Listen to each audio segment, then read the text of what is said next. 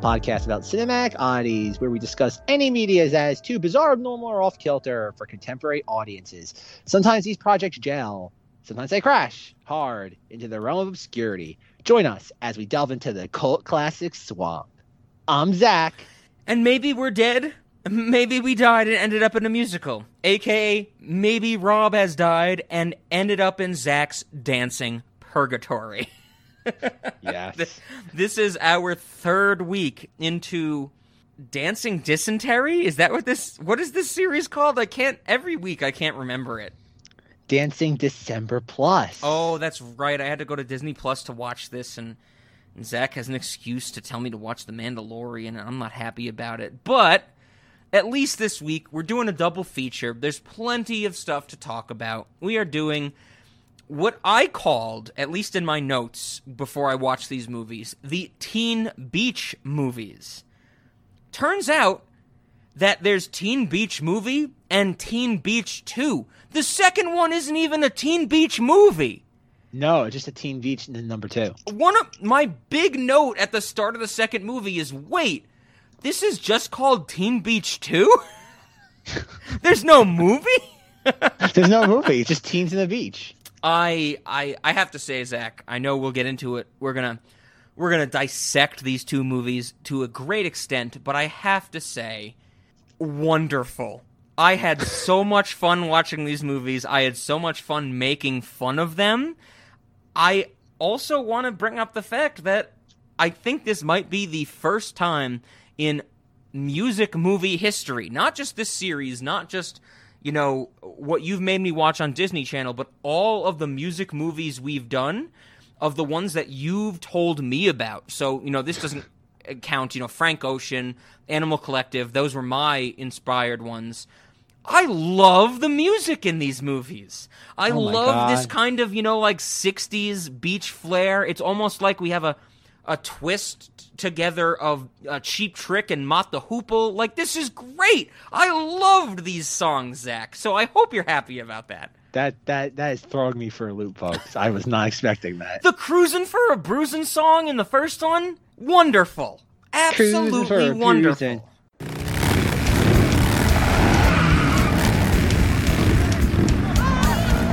This is Big Mama's, the restaurant where the surfers and bikers all hang. Bikers? What bikers?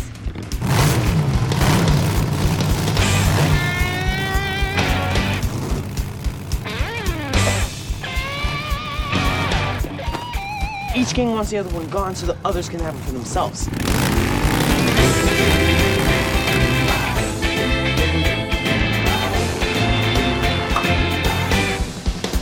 Here comes Butchie, the leader of the motorcycle gang, the Rodents. The rodents?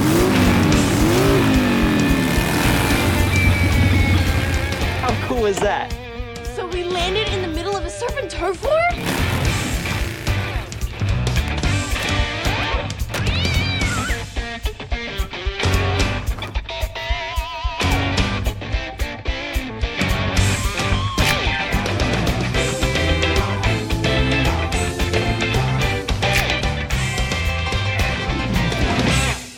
Cyphers. Thought I smelled something fishy. Rodents. I knew I should have laid some traps. Thought you were exterminated. And I thought you ciphers was all washed up. Yeah, because clearly uses drips. You should make like the ocean and wave goodbye. Cause Butchie wants his place to himself. Yeah, Butchie wants this place all to himself. Yeah, Butchie wants. Ooh. They does not lie. Sorry, but Big Mama's is a perfect hangout. We want it all to ourselves. Well, I'm so very sorry, but that might not probably happen. Excuse me. Excuse me. Excuse me. Excuse me. Excuse me. Excuse me. Excuse me. What? I'll show you what.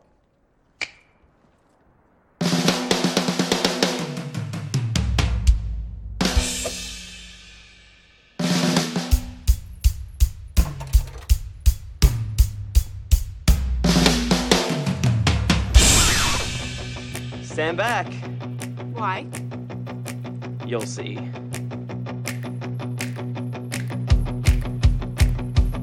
You better run, run, run. Uh, here we come. Revving our engines under the sun. You're cruising.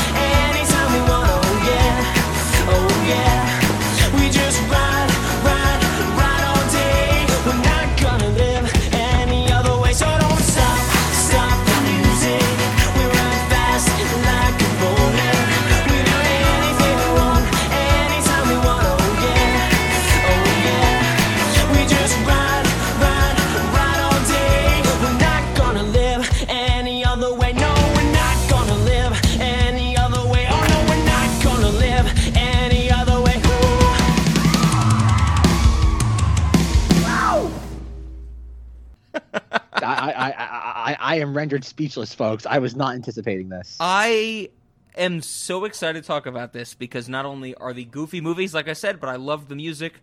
I really also have to give a shout out to the fact that, uh, just like we discussed in our uh, Cheetah Girls episode, Growl Power, I thought it was really cool that we finally had representation for a mentally handicapped person.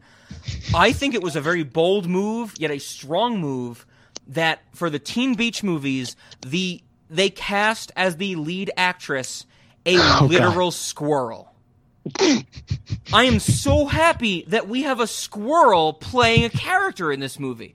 And I'm not saying this, audience, I'm not saying this to be facetious. You go on Disney Plus, you go on your torrent sites, wherever, get a copy of Teen Beach Movie. The lead woman is a physical squirrel.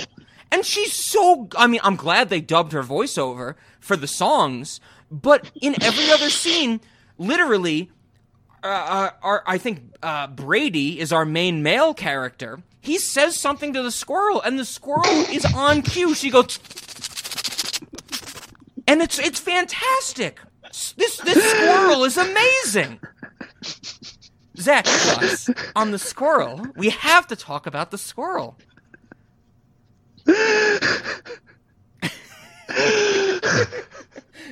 I, like I, said before we started recording, I have no clue why I'm so punchy in this series. but she is literally a Oh. squirrel. I'm not kidding. There's a physical squirrel in, in both of these movies. They bring the squirrel back, and the squirrel doesn't even look like it's a different squirrel. It's the same squirrel.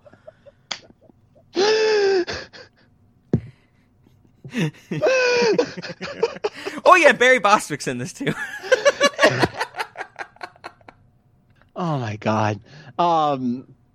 Oh god, folks. I how do you how do you follow that up? How, how am I supposed to follow? Tune in up? next week when we discuss Wonder Woman.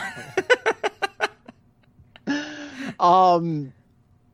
Okay, we're gonna go directly into context because I have no comment on that, and I've got a feeling it's gonna become the hallmark of this discussion. It is so- a squirrel. You have to agree. I mean, I want your confirmation that I'm not making this up. There is a literal, physical squirrel in this movie. Size, di- it's it's like the turkey from Thanksgiving when the girl has to bend down to talk to the turkey and she thinks it's her father. They have to get on the squirrel's level. Agree with me, Zach. Let the audience know I'm not making this up. It's a fucking squirrel. Rob, why do you think the actress Maia Mitchell is a squirrel? I mean, because I have eyes and I can see a squirrel. It's like, do you look at a moose and go, that's a wolf? You look at a squirrel, you know it's a squirrel, right? Oh my god. Oh my god! I, all the way this, all the ways this discussion was going to go, I never anticipated this. Um, Zach's No, like, folks. Rob and I talked for about an hour before this, and uh, I, I can't believe he was able to save this for this recording. I'm Rob a not like- professional, Zach. yes, you are, in the worst way possible. Um, okay, so I found these movies. These the first movie came out in 2013.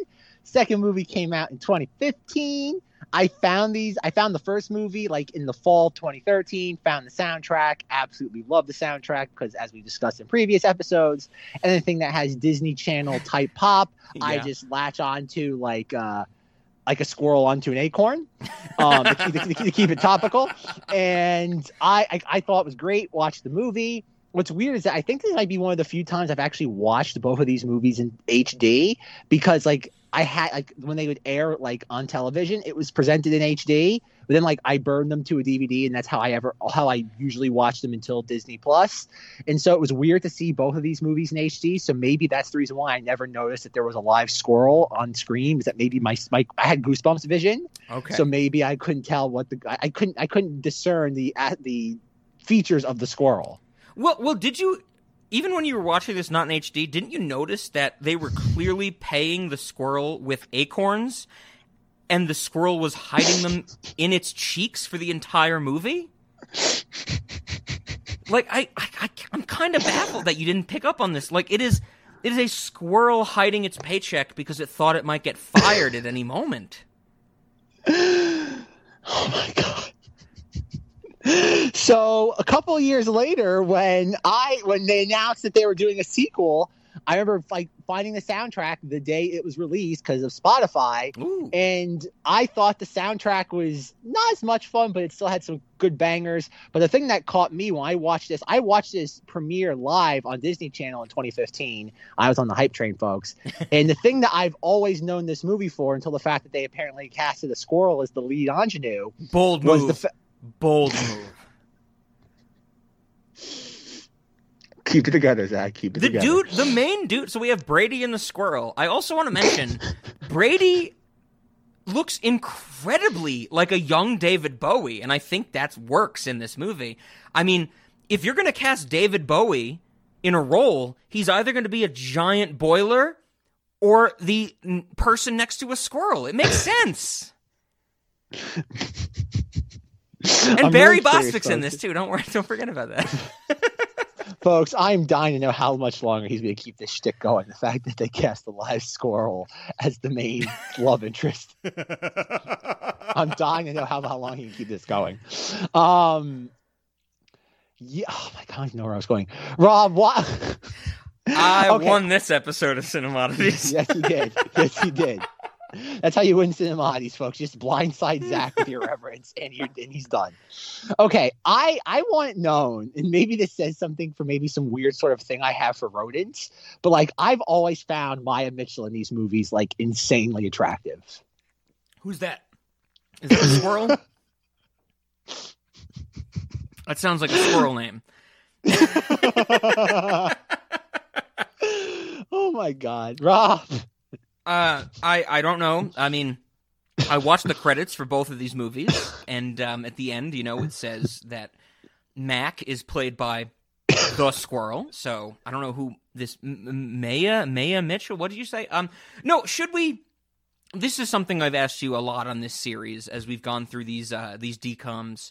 Is this something that we should give a plot breakdown for? Uh, Yes, Is this yes, something that we should do. Teen Beach Movie one and two separately, or are we getting into both of them because they're so ridiculously connected? Uh, what are, what are your thoughts? How do we how do we break this down? Give I guess context wise, I have never seen these movies before. I had never even heard of them before Zach told me we were discussing them. This is well beyond my time in the Disney Channel original movie canon. Um, so how do we break this down, Zach? Rob, give okay. Oh, God, we can't have Rob do a synopsis because he's going to go even further into the squirrel The nonsense. squirrel's not stopping. All right, plot synopsis of Teen Beach movie and Teen Beach 2. Uh, the first movie is about Mac and Brady. They it, it's okay. Squirrel nonsense aside, there it's it's the weirdest relationship ever put to film because I can't tell what their connection is. Um, they're apparently two teenagers and they both like to surf. Something something happens.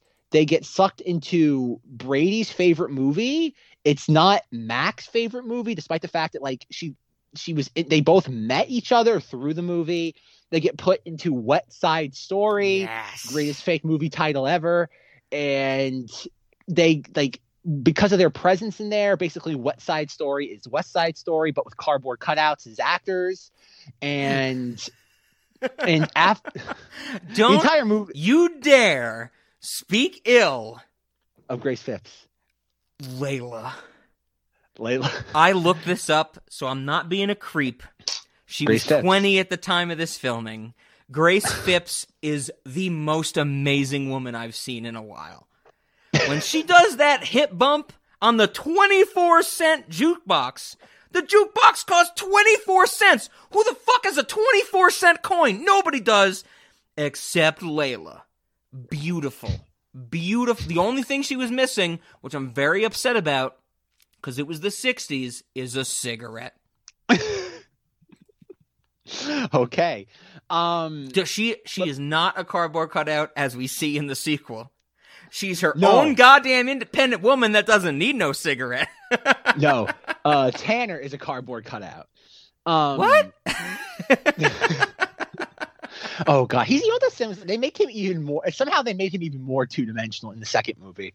Um, I liked him better in the first movie because he's so goddamn vapid. It's actually interesting in the first movie. In the Like- second movie, he has like shit to do, and I'm like, no, just make him an idiot.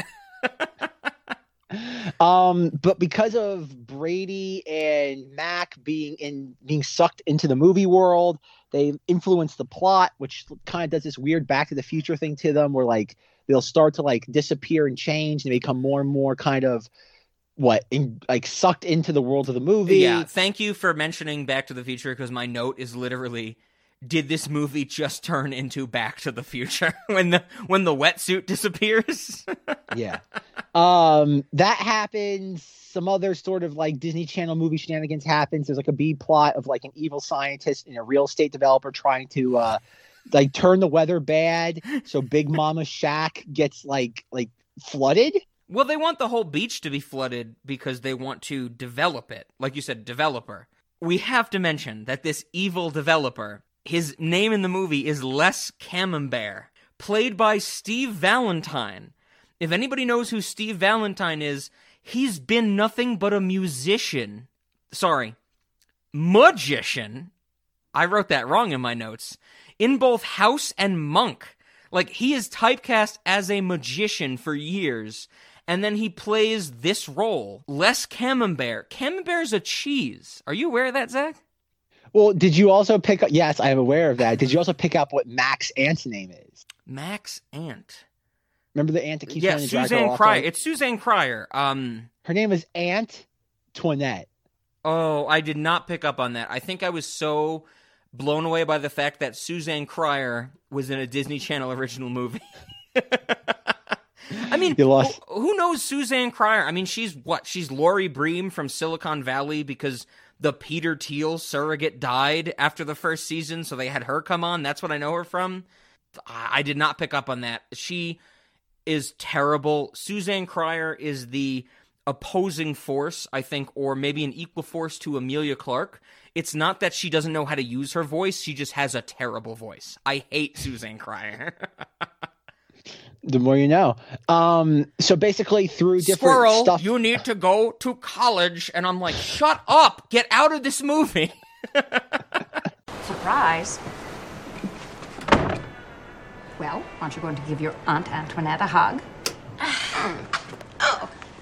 Well, you are so grown up. You look absolutely unacceptable. What? Not you, dear. Tell him the offer is unacceptable. It's good to see you, Mackenzie. What are you doing here? I thought you were coming tomorrow. Well, you thought wrong. We are leaving tomorrow. I hope you've packed. Um, but there's a B plot of a real estate developer and the the cartoonish scientist trying to make bad weather to make the beach weather horrible, which you would think would be counterintuitive to a what condo development or beach resort. I, I, I it doesn't make sense. well, he whatever. wants to he wants to only make the weather bad for a little bit of time to drive people away, right? Oh, is that? Yeah, but like if it's going to draw people away, it's going to take a while to get them back. I mean, if you're a bad salesman, maybe. but if you're a good salesman, you know, maybe maybe he wants to make it a timeshare deal, and he's going to do all those, you know, seminars. maybe. But they realize that um like in, in weird sort of like at one point we have a scene in this where uh what's what's guy that's the thing i can't even know the characters names because they're not characters. This is the Brady- theme of this entire series. You picked all these movies and you don't know any of the characters' names, Zach. i know them how they look. Like they're just like it's like love interest one love interest two b plot character c plot character. Um like we have layla's brother who literally does nothing in either one of the movies Butchie, butchie yeah thank you. um we have token black man who does nothing but just kind of walk Around. we have token black man the first movie then we have- then we have yes sea cat and we have token black man the second movie but it's his best friend Yes. Oh, that hair. I don't know that character's name. That character's a literal nightmare. that character is so fucking bad and stupid. I do not like it at all. Uh, but Sea Cat is the is the first movie's black man. I'll probably edit that chunk out. Uh, um, but basically, Brady and Matt get kidnapped by the scientist and real, or yeah, mad scientist and real estate developer. They get tied up to the weather machine. The bikers and, and surfers basically sit there, like storm the lighthouse. They there's a comical scene where they're literally beating up the weather machine with just like like it's the most just comical like let's beat up the machine. They're just hitting it with different objects and nothing happens. And then the until lighthouse someone explodes. busts out a fucking bobby pin. Yes. And then the lighthouse literally explodes. I have to say, Zach, I loved this first movie. Loved it. I thought it was Did I, so but did I charming. explain the plot of it though? Did I explain the plot of it? Ad- ad- but we talk about the ending. I mean, yeah, you just you just gave like the whole synopsis. I mean, the only thing you missed is that with everything you described, which you can describe in five minutes, there's music in between. no, but the ending is that Brady and Mac go back to reality because they have what the the surfboard, the magic surfboard. well, this is the stu- this is the worst thing about the second movie is that it doesn't pick up where the first movie leaves off. There's an overlap. I, hate that. I hated that fact. Well, that's the thing. There's a post credit scene of all the characters like coming out of the water soaking Yeah. wet, and they're like, and they're like, "Yo!" Like they see a guy with like a what spiked mohawk, and he's like, "Yo, use my phone, son." And they're like, "What?" And then it just like it smash cuts to black. That is the wor at the of course, as you said, at the end of the first movie, our true ending is when Brady and the squirrel get back to reality. But then there like you said, there's the post credit scene that shows characters, four characters from the movie universe coming into reality. And the second movie doesn't acknowledge that. That is the biggest problem with the second movie. That it should have just fucking started when you have those four characters coming into the real world, but instead it takes 30 minutes and expositional scenes for our characters from the movie to find the necklace and get into the real world. And I it's it's what? It's Tanner and Layla that get into the real world and I'm like, "Okay, well fuck us. Fuck us for watching the first post-credit scene."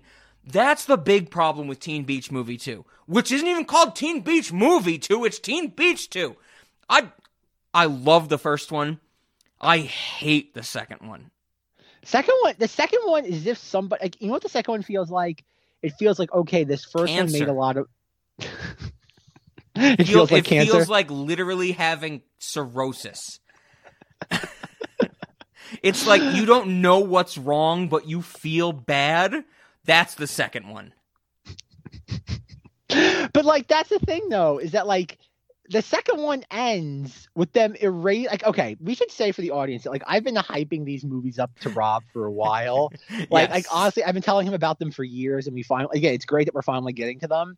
But the thing that's fascinating, the thing that always blew my mind was that like I remember watching this live on Disney Channel, the second one, and like at the end where like Brady's coming out of the water and Mac is sitting like on the on the lifeguard stand, which I'm pretty sure is like like a crime. You, if you're not a lifeguard, you're not allowed to sit on the lifeguard stand, which they do a lot in this movie. Oh, oh, you're talking about the movies. squirrel. Okay, okay.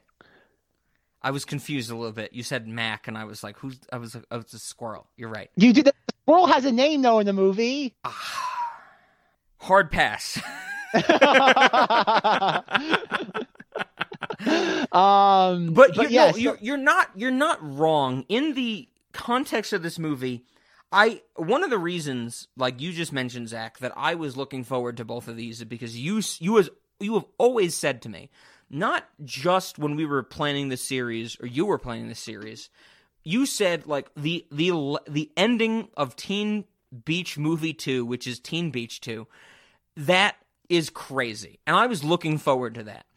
I definitely agree that it is crazy. I hate the fact though that right before our move Tanner and Layla get on the motor powered surfboard to send them Yeah. back into their universe, the person who thinks this might change the timeline is the squirrel. She says, she's like, what if sending you back doesn't work? And what if we change everything about my life? And then she lets it happen anyway. And I'm like, hold on. Like, she realizes that she's changing the movie fundamentally, and then she lets it happen. I I hate that fact. The the the ending is crazy, don't get me wrong, that they change continuity, but the person who loses the most is the person who realizes it, and that's fucking dumb to me as far as I'm concerned. It should have been Brady who's the one to go, "Wait, Mac, Squirrel, if this movie doesn't exist and we never met, like we have to, you know, we have to do something about that. And the squirrel goes, "No, we're going to be together forever." But literally they lump it into one character and it makes no goddamn narrative sense. I hated it. She's a squirrel, Zach. knock it off with that squirrel talk. That's not going to Uh, stop. Uh, I mean, I- you cannot not. stop me from discussing this these two movies where there's a physical, literal squirrel. I'm not going to stop referring because she's a physical squirrel. But please give me your thoughts on the idea that she's the one who realizes the issue and lets it happen. I don't think I think it's the but like why is this movie all of a sudden becoming about time travel? I I don't think it's truly about time travel. I think it's about revisioning. Well, that isn't that what time travel is? Like, why? Like, like how's the movie? They're fictional characters. They can't go back into like, like how's the movie Well, not exist because you send fictional characters back to their fictional world? That's actually a really good point, and that's something I thought about. Shouldn't life in the real world be constantly changing now that the characters in the movie know that they can change the movie? Like, But- why but does the- it stop but with Layla? Like, why doesn't fucking Sea Cat go, hey, I'm gonna make this about, you know, civil rights in the 60s? Like, why doesn't the universe change every four seconds? But like, exactly, because at one point after Layla and Tanner in the real world, we see Brady in the house, like or in his I don't know what his house, the uh, shanty. No, oh my god, it's his Book of Henry clubhouse. Yes, yes. In his shanty clubhouse. That's my And, like, we- that's my note is when he goes to his surfboard workplace. I'm doing air quotes. My note is what is this Book of Henry style clubhouse that Brady goes to that has a computer just sitting out in the Next- open? next to a beach with salt water. Um, it, it, it's hysterical. Um, it's it's it's so odd. But like the question is that like a couple times we see him when they're in the real world, Layla and Tanner, and this is the second movie for the record, and like the movie's playing in the background, Yes. Yep. Yep. and like and like we don't know like is it just affecting their copy of the movie? Does it affect all copies of the movie? It affects the Like, universe. Clearly. the actors have have nothing to do over the director and producers apparently. well like that's the thing i find interesting about this like movie series. And i kind of like like it's weird they never tried to make a third one. Um that's the thing too. Like this this this second movie kind of shot the series like in the foot. Because like I, as i was watching this i'm like oh you know what would have been a perfect third one? They actually interact with the real life actors and they're older like like like they're in their like 50s like they'd Well- be um like you oh. get like you get like a like actors of barry bosworth's age like what in their 70s and that's what you do like you get like an act what hell is barry bosworth Barry Bostwick, you mean? boswick i'm sorry Like, Oliver squirrels in my Oliver. Gates from Law and Order SVU. Zach, do Oh you remember God. the last time we encountered Barry Bostwick on Cinemodities? Do you remember this? was it Spirit of the Way? No, it was earlier Fantastic than that. Planet- Yeah, Fantastic he's the narrator for the English dub of Fantastic Planet. that's that's what i thought i thought it was that Damn it, Janet. Damn it, Janet, indeed. But like that's the thing though, is like I thought that would be like okay. And this is this is probably the biggest thing of this discussion because like I don't have a lot to say about the first movie because it's like definition like Disney Channel movie boilerplate Speak like like yourself. fluff. I got two pages of notes on the first movie. That's fine. That's that's fine. Um, but like the thing though is that, like, what is the deal with the ending from the second movie? Like, why in the last five minutes of your Disney Channel original movie fran- Disney Channel original movie franchise are you going all Days of Future Past on it? Here's my take. There should have been two more movies. The the Teen Beach Movie 3 oh, Teen I don't know, Teen Beach Movie 1 and then Teen Beach 2. Those are the movies we're discussing because they exist. I hate that fact. They should all be Teen Beach Movie and then a number. Teen Beach Movie 3 Teen Beach Movie Two: Age of Ultron. sure. Teen Beach Movie 3 should have been the same exact thing as the first one, but with the roles reversed, where the squirrel loves the movie and the guy, Brady, is trying to go to preparatory school or whatever the hell fucking squirrel's trying to do with that movie. Teen Beach Movie 4 should have been the exact same thing as the second one, Oh but from the perspective that men are learning how to be their own person. And literally, it would have closed the loop that you could watch all four movies in a row on repeat. That it switches between gender, with one character changing the movie, the female changing it and loving it, and the second one, and it switches back to the male changing it and loving it in the fourth one. That's my take. There should have been four movies, and it should be a literal Finnegans Wake where the book starts where it ends, and you can read it on loop forever.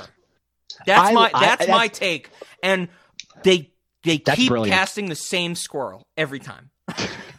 Actually, that's a brilliant idea, and I kind of love it. Like, I, that- love that's that. what as a the movie. That's what these two movies set up, as far as I'm concerned. That they missed the boat on fucking making it a closed loop of continuity or, or non-cont or changing continuity, whatever you want to call it. That's good. Like I said, no, I, I, I, I dig that, man. I dig that. Like that would, that would have been great. Like, can you imagine that? Yes, I, I I have imagined it many times, Zach, that it goes from Wet Side Story to Layla Queen of the Beach to Wet Side Story to Layla Queen of the Beach to The Wet beach. Side Story to Story. Layla Queen of the Beach, and it keeps going. It's literally I want these characters to be trapped in the hell they've created. Okay, but but Rob, existential terror aside, if you're an executive at Disney, why would you try to like kill this franchise this way? Oh, uh, well, one, the squirrel died probably. Two, they, they did something, I think what they were going for, and this is something I would like you to chime in on, Zach, because I did not do a lot of research behind this movie, um, like I did with, say, Lemonade Mouth and the book and all that stuff we talked about. Um, I, I really think that there was some notion in 2015 of Teen Teen Beach 2, can't even say movie, that they told a empowerment story that they really enjoyed. Because the second Teen Beach movie, when it ends, even though it erases continuity, it is very much like about, you know, women don't have to succumb to the wishes of not just men, but other people. They are their own people. And I how do you follow it up without diving deeper into a empowerment concept. I mean, I guess I kind of relate this to what we talked about with Lemonade Mouth, where the executives apparently said, We told the story we wanted to tell, there's nowhere to go from here. I kind of feel like in Lemonade Mouth, I don't agree with that. In this, I do. They changed the movie. The squirrel told Layla that she can make her own destiny, and she did, and it changed the world. How do you go bigger than that? I mean, are we doing like the J.J. Abrams Star Trek thing where if, if, if Teen Beach Movie 3 existed, they'd blow up a planet? Well, that's my question though, is that like you're telling me they couldn't have gotten another empowerment story without fundamentally altering the timeline of these movies? like I'm not arguing that like okay, where do you go from here? You're, you're right with the take of them interacting with the actors. I think that's an, a neat idea, but at the same time, I feel like we have to consider in terms of a a third part of this series that they are dealing with aging actors. You know, Grace Phipps, Gracie Phipps was 20 when the first movie was filmed. I think this is something you brought up in Lemonade Mouth, where they can't do a sequel because Hayley Kiyoko, uh, sorry, Lesbian Jesus, Lesbian got Jesus. older. I, I think this kind of might be the same thing, and I think that was kind of shown off in the sequel because even though it was only two years later from the original, B- Brady looks very different in the sequel. I think he, he's Oh, clearly he? older.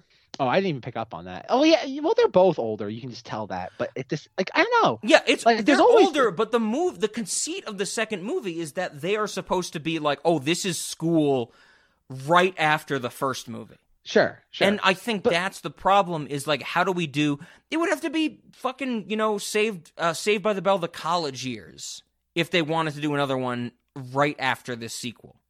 But the thing is that like they did something like look at okay, this is now where Disney Channel like like but that's the thing though, is like Rob, it's like they don't care about how it looks. Because like during our sequence where they're ha- in the second movie where they're having their like thing about like uh, how great the world is and they make the like the whole school come together. If you look at all those quote unquote high school kids, like the youngest one's like 27. I Like- like- so glad you bring that up because my note is literally every extra in the high school cafeteria scene is 30 years old. yes, they all look about 10 years older than the main cast. and that's the thing. But like, look at all these other Disney like Disney Channel movies that were like made like two years apart from each other. They all pretty much like they, they got it to work. So like, I wonder just like on a, it, it's more of a it feels like a business decision other than a creative decision. Mm, mm. Like this feels very much like in the vein of like. Oh, like we're not doing another Lemonade Mouth because there probably wasn't enough money in it for them.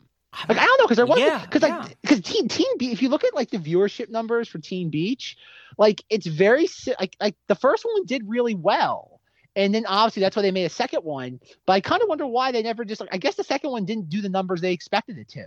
But at the same time though, like like they clearly didn't know what the numbers were going to be when they were writing the script. yeah. So why write an ending where the continuity is wiped out? You could very easily have the have a happy ending that does not race the continuity of the franchise. Well, you're right. I, I get what you're saying. It is a happy ending in the sense that um, Brady and the squirrels still get together, but they lose their history. No, okay. What do you? Okay, what? I have a question. What is your thoughts on the fact that we erase the entire continuity of the franchise, and then at the very end they don't even know each other, and yet somehow like they're immediately paired together? Like that's okay. We have to go. Okay, we have to go back to the first movie first. Well, second. it's it's literally whoa, whoa, whoa. the It's the um fucking oh, what is it? Eternal Sunshine of the Spotless Mind ending, where they don't remember each Is other and they is? yeah they uh, like Jim Carrey and Kate Winslet at the end of uh, Eternal Sunshine of the Spotless Mind. They know that they've been in a relationship. They know they've hated each other. They know that they paid a company to erase their memories of each other, but they start another relationship. It's like the light version of that. But like, okay, we have to go back to the, go back to the first movie. What is the relationship between Mac and Brady? Summer fun. It- no, no. Yes. He, okay. y- yes. Yes. Summer fun. Yeah, I get that. But like, I don't disagree. But like, he treats her like his girlfriend, and she like, I don't even know what she considers him to be. Because even in the second movie, like, he always refers to her as his girlfriend, Mhm. and like, she is just like vaguely interested in him. Like, she finds him pretty, and that's kind of it. Yeah, yeah. I mean, that was one of my big issues about the first movie, even though I like I said I enjoyed it, that the the musical, the the characters in the musical Wet Side Story are more of what I latched onto than their relationship because their relationship is propelled by being in that film, I guess. I I see what you're saying that, you know, they're surf buddies, I guess, at the start of the first film. And like, then the whole- Suzanne but look at- shows up and goes, Whoa, whoa. "Squirrel, whoa. we're going to school," and that's it. Pack your th- pack pack your acorns. Um, Barry Bostwick's in this as well. Don't don't forget. for but for like, three minutes. but like okay like the very opening to the first movie is a song sung by the squirrel and it's like ins- I, I want you to insert some of it here it's called oxygen and it's all about that's my squirrel noise. horrible horrible person I don't know. I don't have Uh, like a good squirrel impression. I've never had to do one before now.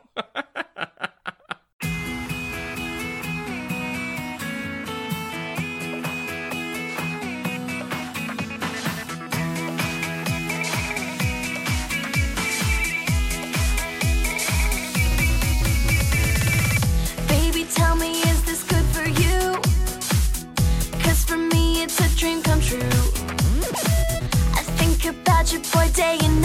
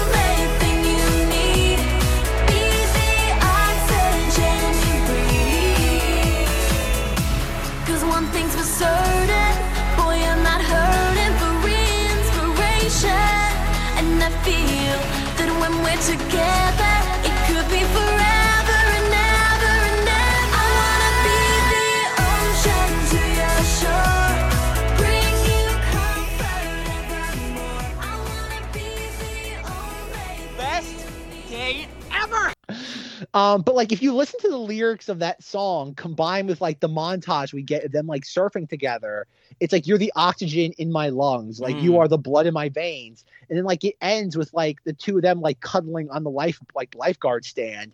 And then like like for the rest of the movie she's just like really emotionally aloof with him. And he's like 120% invested in her. Oh yeah, no, no, you're not wrong. Absolutely. she wants she kind of wants nothing to do with him except for the fact that the movie in the first three minutes says completely otherwise. I mean, I'm.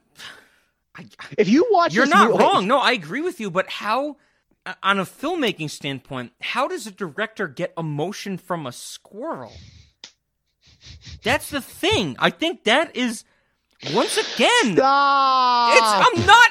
This is not something you can say stop. It's not like me saying cunt a bunch of times that you can be upset with. It's a physical squirrel in this role. I don't know what movie you watch, Zach. It's a squirrel. It's not a squirrel. She's a beautiful woman who I love. I mean, you can you can be into squirrels, Zach. I'm not. I'm not disregarding that. I I All I right, see on what this you're week's saying. episode of Cinemati's, Rob calls accuses me of bestiality. Subscribe to the Patreon Cinemati's account for more bestiality accusations. No, you are you are not wrong about their relationship. That uh, I think you said it perfectly. Aloof. That it is a one-sided relationship. Uh, Brady is very much more invested than the squirrel is, and I think that is something I really like. Maybe it doesn't work in the first bit of the movie, but when they get into Wet Side Story, and you know Brady is the one who knows everything about this universe, about this movie, and is basically carrying the squirrel along with him. That's where I think it works. That I think that the squirrel actually has some growth. I think in in that first movie. Well, that's the thing though. But like, it's it's this weird thing where like it's like it's Disney Channel, so like you're never gonna have kissing, you're never gonna have touching. Like, not that I'm expecting even like a PG thirteen like sex scene. I'm not, but like it's that idea of like if you cut out that first musical, it's not even a number, just like that like weird montage music video Yeah, from the first yeah. like three minutes. If you cut that out and start the credits is them like walking like along the beach holding hands, like it's a completely different movie. Oh, ab- Fundamentally oh, different. absolutely. That are- first three minutes changes the entire tone because like because a couple times he'll make comments like why is it so wrong if we want to like if i want to be with you and like, like we always talk about like toxic relationships and stuff in this sort of like not us like as a culture like you, it, it- we are hit over the head with it sure. but like like it's like the idea that like okay you have this guy who's so emotionally and romantically invested in this girl and you have her where she just doesn't know what the hell she wants to do even slightly with her life. And yet like we're told like it's it's never addressed like oh maybe if she doesn't show doesn't have any interest in him that way maybe she should let him know. And instead we have this weird thing where like oh you're teach again it's kind of the opposite of that disney like fairy tale princess conundrum where it's like oh wh- why are you saying it's okay for a man to kind of just come like just have this weird sort of i don't want to say latching on but like she clearly knows that he's into her and yet she does nothing to ever try like i don't know like i don't know if she's even interested in him other than the fact that he's pretty like he's eye candy for her and that's it and she even says that a couple times. It's like at one point she like starts like brushing her hands through his hair, and that's kind of it. Yeah, yeah. No, no, I mean that's an interesting point. That's something I didn't think about. I think I was um uh, at the start of this movie when that montage that you're mentioning is going on. My note is literally Barry Bostwick's in this. I think I might have been deluded by that fact, but you're right. This the first movie should have started with them, you know, maybe a quick shot 30 45 seconds of them getting out of the water from surfing and they go into Barry Bostwick's house and Wet Side Story is on. Yeah, like that's the thing. It's like I guess like you kind of phrased it perfectly in that. Oh, this is summer fun. Like they're just like again, Yeah. it's Disney Channel casual, like like a casual like casual relationship, and then like oh. Like I guess that's what it is at the end of the day. It's just being done through the lens of a networking world where you're not when men, what teenage boys and girls are not Yeah. allowed to have romantic feelings for each other. Yeah, you're you're right. I, I agree with you. I think the movie gets bogged down a lot in the sense of uh, the squirrel's motivation with her like my mother is dead. She wants me to be successful. My aunt is just wishing for the best of me. I think the movie would work cleaner if it was just, oh fuck, we're stuck in a movie. That's How do we thing. get It- out? Yeah. But I guess you need that thing of like what's happening in the real world, because like like I don't know, like even when they're both like surfing on the beach, like when it's like storming outside earlier in the movie, and they get sucked into the world, it's the thing of like, oh, why are you here? Yeah. the surf. Yeah. Why are you here? The surf. And then and then the end of the movie like throws everything away because when they get out of Wet Side Story, Suzanne Cryer shows up again and she's like, "You made us miss our flight." And she goes, "Auntie, I fuck you and fuck your flight. I'm staying here." And I'm like, "Oh, okay. I guess I, I guess we don't care about any of this. but like that's the thing. So like like again, Brady has no emotional arc. He basically just stays the same. yes. The squirrel. So the squirrel is the protagonist then. Well, I, uh, well, I I honestly think I care more about the characters in Wet Side Story than our two main characters. But like that's the weird thing is that like the squirrel's the protagonist then in Teen Beach movie, and Grace Phipps is the protagonist in the second movie. Oh, absolutely, absolutely. but She's that's weird because because because what Brady and Mac are still the focus of the second movie, despite the fact that like, can you have a protagonist that's not one of the main characters? Like, I don't know. Is is I Well, guess Teen- Layla I is a main Teen character, Beach movie right? too. Br- Brady and the squirrel are fucking like ignorant in the second movie. That they're like, you know, oh wow, we are protectors of the universe that need to set shit straight, and I hated that fact. I would have loved more of Layla and Tanner learning about the world than them going, "We need to save the universe." Like become the fucking Avengers, and I hated that in the second movie.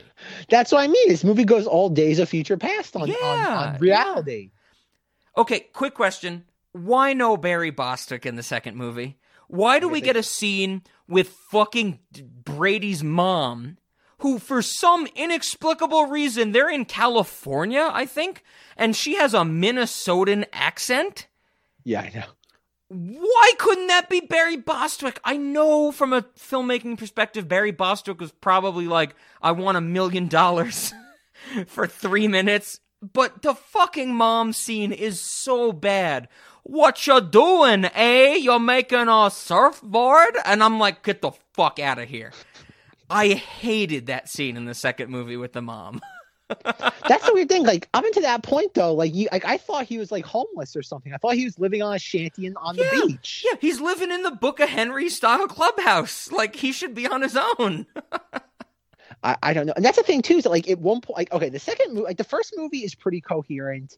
The second movie has no idea what it's doing. Because at one point, Brady starts doing his own music video in the second movie. Oh my Like, god, I the music video that. sequence where he starts playing guitar hooked up to a computer. Then he starts randomly singing into a microphone over a montage of like Yes, Mac looking at yes. the ocean. Brady is basically like um like the whole first movie I thought he was an orphan. I'm in agreement with you. I thought he was just fucking like a beach bum in California that was making his own way. And in the second movie, he's got a Book of Henry style clubhouse his mom apparently comes to every now and then to tell him his dinner's ready with a Minnesota accent. And then he has one of the most expensive microphones in the world. And not only does he have the microphone, he has the fucking computer, the studio, the guitar, and I'm like, "Oh, I I guess he's a musician?" That's what I mean. Like and like and it's also weird that he's recording music next in an open space next to an ocean. I'm on my own. Isn't that the song I'm on my own? Yeah. Something like My, that. And he's like, My What's girlfriend was mean to me. I tried to fuck a squirrel, but my dick was too big. Hmm. Oh my god. But yeah, I, I, I, I, there's so much in that second movie. Like, like, is it me or does it feel like they gave up in the second movie? Oh no, they I don't know if I would say it's they gave up in the second movie. I think that it was literally the spaghetti approach of is this spaghetti done? Let's throw it all at the wall and see what sticks. Oh, okay. Is that what it was? Okay. Because like, there's so many odds and ends in the second one. There's really like, what is the theme in the second one other than female empowerment? Oh, that that's the thing. Female empowerment sticks out, but there is so much going on other than that, and it's almost incomprehensible to follow because everything comes up like it's it's. I I guess I this might be a, a bad analogy because we're talking about teen beach movies, but it's basically like the ocean waves. That this movie throws so much at you, sometimes things peak and you remember them, and then we have to go through the lull and the peaks of the further waves. There's so much going on in Teen Beach Movie 2 that you cannot follow it. and I have to say, one of the reasons why I think uh, Gracie Phipps is such a good person, such a wonderful woman, is because are you ready for this, Zach? You you might not know what I'm about to say, but you know that I'm going to say it once I do. They give her a line about basic calculus that Oh, actually makes sense. Really? Yes. You're telling me this movie actually gets something right about the real world? when Layla and the squirrel go to calculus class, they leave it, and there's that scene where they're walking down the stairs, and Layla actually is like, Calculus was great. It does XYZ. XYZ are correct. So, what'd you think of calculus? Pretty brutal, right? I mean, that's what life's like in the real world. Tough classes. I loved it. It's magical. The integral accurately gives the area under a formula, while the derivative predicts the instantaneous slope at any point. It's fantastic. Wow, you really got it, huh? Oh, I knew learning could be so much fun. She says something like the integral gives the area under the function, and the derivative gives the instantaneous rate of change. And I'm like, um, I was in awe that one, she says this line, and two, that they got it correct. There's nothing wrong. Usually in movies, I'm so Yeah. pissed off that they fuck up basic math. They did it correctly. I know Zach can't see me right now. My hands are moving like a sweaty Italian man. I'm so excited about this. They have a line about basic calculus that is correct. That's who would have thought? Like in all honesty, I never would have anticipated this film to get something like that right. But I was like, I love Layla in the first movie. Don't get me wrong, because her whole pink outfit, beautiful. When she hip hip bumps that twenty four cent jukebox, like I mentioned before, beautiful. But in the second movie, when she has that line about calculus, I'm like, God damn, where's your cigarette, girl? Oh my god, what has Grace Phipps done after this? I don't know. Um, she looks very different now. If anybody looks up a picture of uh, Grace Phipps in the current day, she looks very different. She has like more of a bobby haircut. She's still beautiful. Don't get me wrong, but Zach, I have to say once again, us 28 year olds watching Teen Beach Movie. She was 20 at the time of filming this. She has, I think, three months on us in age. I think Oh. she was born in May 1992, where we were born in August 1992. So it's all good, everybody. Shut the fuck up. Don't at me. So we're not perverts. We're not perfect. She's she's wonderful. She is wonderful in these two movies. I I know. I wanted to talk about the characters. Layla is the best part about both of these movies. She's so good as the, you know, I guess template for growth in the first movie and in the second movie I think it's her movie. What growth does she have in the first movie? She has the whole scene with the squirrel where the squirrel is like, you don't have to be what a man wants you to be. And she starts from saying, well, no, we don't ask guys out. Guys ask us out. And we have to follow the, the tenets of this movie. And she turns into somebody who is actually like, let's fucking beat the weather machine at the end. And Well, that's continued okay, on in the second movie. Sure. Okay, that's fair. But She's great. Layla's the best think- character in both of these movies. But like, it's never like okay. It's not really character growth because like her her thing is that she's a fictional character in a in a movie. Like it's not like she's this like like that's the thing. Like they should instead Zach, of going hate, into a movie. I hate to say this to you. What? But every single woman we've ever discussed on this podcast It's a is fictional a woman. fictional character in no, a but co- no, but no, but the character is a fictional character within the context of the movie. Okay, you added one word to that description. I feel like we're getting at the same argument where I have no empathy for people in movies because they're fictional. But that's the thing, though. Is like if if if the squirrel would have gone back in time and Lex, like if she was like again, if it was a time travel story, which is what this kind of feels like, this is like the idea of like imagine if you made Back to the Future, but instead of going back in time, you got sucked into like it's like Last Action Hero. Okay. Imagine that in Last Action Hero, the, the kid, whatever the hell his name is, like tells Arnold, like, oh, you don't have to be big and brawny. You can have like a like an emotional side, and nothing bad will happen to you. And that somehow that changes like the past. Like imagine, like that's what it feels like. Like this feels like somehow a more convoluted Last Action Hero. Mm, I I see what you're saying. That's a that's an interesting point. I didn't really think about it that way, but no, you're not you're not wrong with the end of the second movie that this movie influences reality for sure. Exactly. And that's the thing that's so weird about this. We're like at the end, we're like like what? We're like 10 minutes away from the ending of the movie. And like you have Max say, Oh, like what's gonna happen? Like like if we change the movie, like we'll never meet. And it's like, what? Where is this coming from? Like, yeah, like, yeah. like it, it- at that moment, it goes from a fantasy premise to more of a science fiction premise. And then at the very end, is it like, oh, like, like the whole thing's like, oh, female. Like this is the thing that's weird about the second movie. The whole second movie is about female empowerment. Yeah. And yet, like, the thing is like, oh, it didn't matter in the end because Brady and Mac got together. And it's like, oh, I it's think like, that's what I was saying with it's the eternal sunshine of the spotless mind ending that you know, and and not even but female, but female empowerment has nothing to do with that. Of the what eternal sunshine of the spotless mind, like that's not even a plot You're, thread. you're right that it, uh, female empowerment doesn't play a role in that, but isn't isn't this what you love, Zach? Love transcends everything. It doesn't matter if the universe changes. The two people that are meant for each other still end up together. Isn't this the fucking point of Interstellar? No, it's not. I I know. Yes, okay. yes, it is. Yes, it it's is. kind of the God point of Interstellar, damn but it, people don't match up in Interstellar. It's father daughter in Interstellar. But still, it's the idea that love transcends space and time. yeah, and I hate that. oh God, you can't baby. Okay, but that's the thing though, is that like even though I like I like that as a concept, it feels so unnecessarily tacked on here.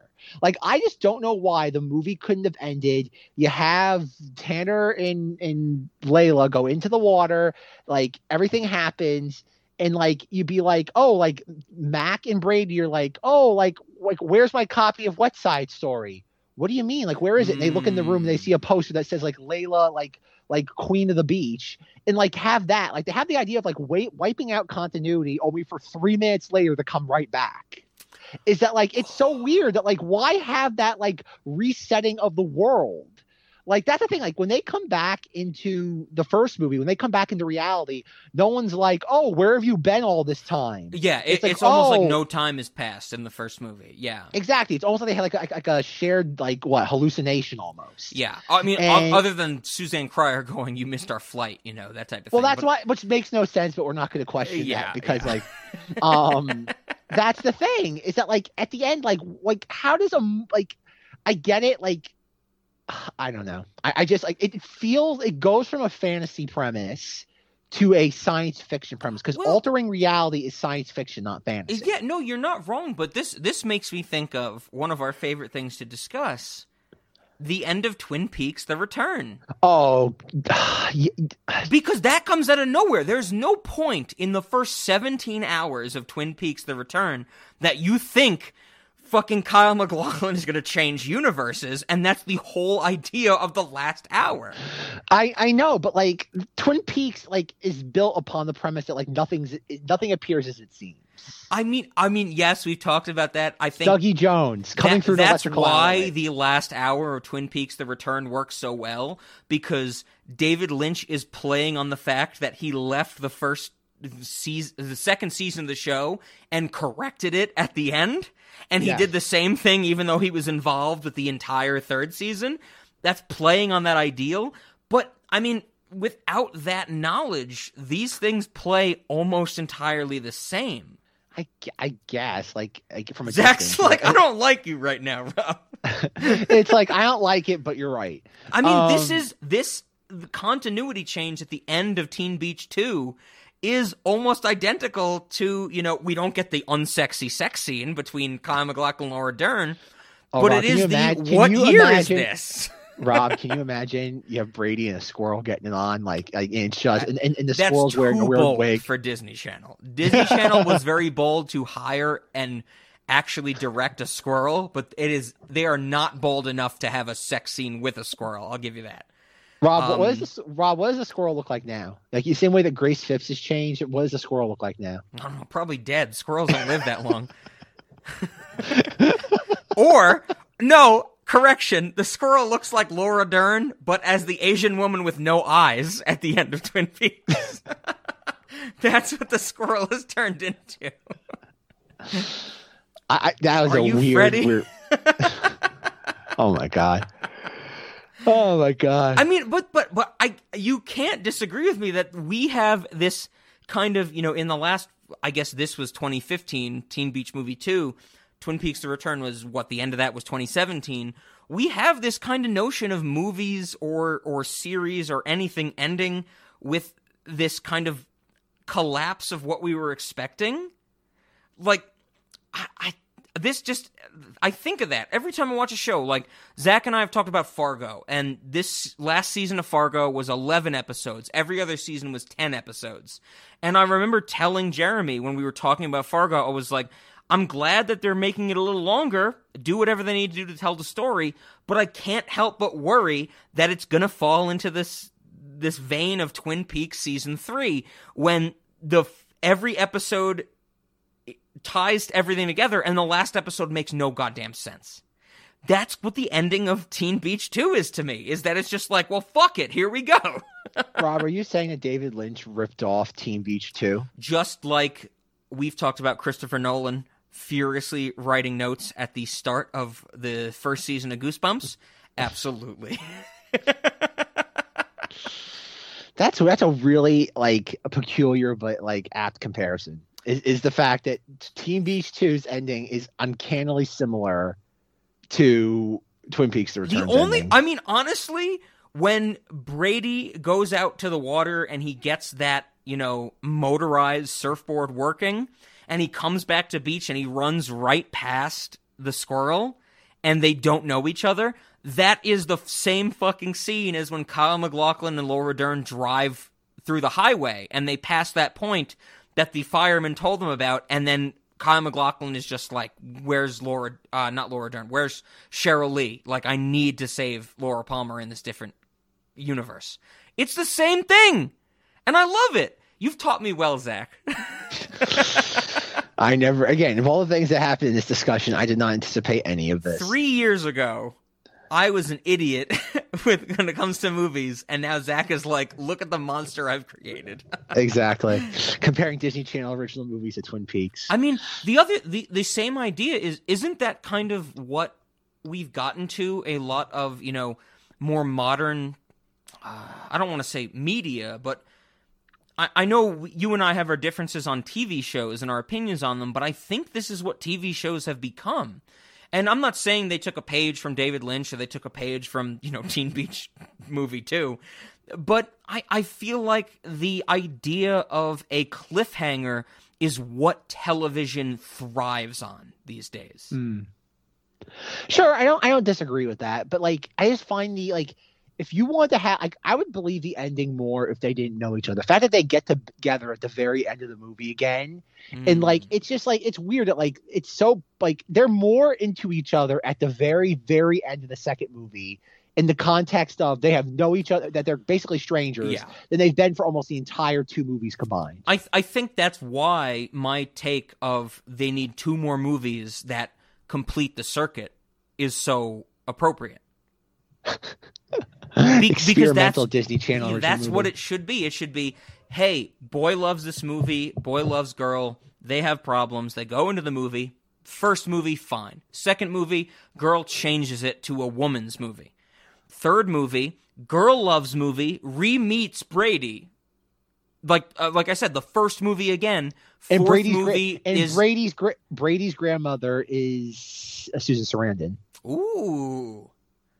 That I, that. I we got to like that that. Rocky. Yeah, We got to, we got to the Rocky Horror reference. We got to keep that going. I okay, okay. I like that. Yeah, keep in the universe. But no, I think honestly that should have been the quadrilogy of this movie. it should have been a closed loop of four movies that that turn into each other. Absolutely.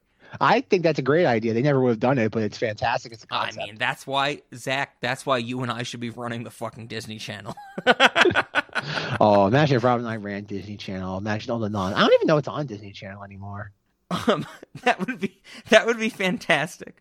If you and I ran the Disney Channel on Disney Plus, there would be the Rob section, the Zach section, and the crossover. And on the Rob section, there would be sixty-five seasons of Sofia the First, and every episode is "fuck your parents." like literally murder your parents when you have the chance. and Zach's side would be like Dancing. Here's dancing and big whiskey. Yes. oh my god. Oh, I love it. Yeah, Zach. I mean, how do we?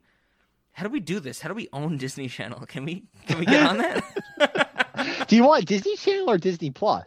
I are are they different? Yes. Shit. Okay. I mean, then maybe maybe I should leave this to you. My thought was just to email somebody and go, "Hey, how do I get the Disney?" All right. Uh, send us an email, cinemoddies at gmail.com if you know how, how we can get to Disney. How do we get? Who do we tweet to get the Disney? Contact Disney, write a very strike like firm letter. Be like, we are interested in acquiring your channel and streaming service. Is a squirrel around? We have some acorns for us. I'm so deal. happy. I think like months ago it was the joke that we were saying like one day Disney will buy Cinemodities. Now it's Cinemodities will buy Disney. Well, we have an infinite void, so we have to have infinite resources, I right? So you go. everybody sign up for the goddamn Patreon so we can buy Disney. that should be our goal to buy Disney. that should be a goal on Patreon. Donate to Cinemoddies. Help us buy Disney so we can get a Blu-ray of Freaked and we can get real scary stories released. yes.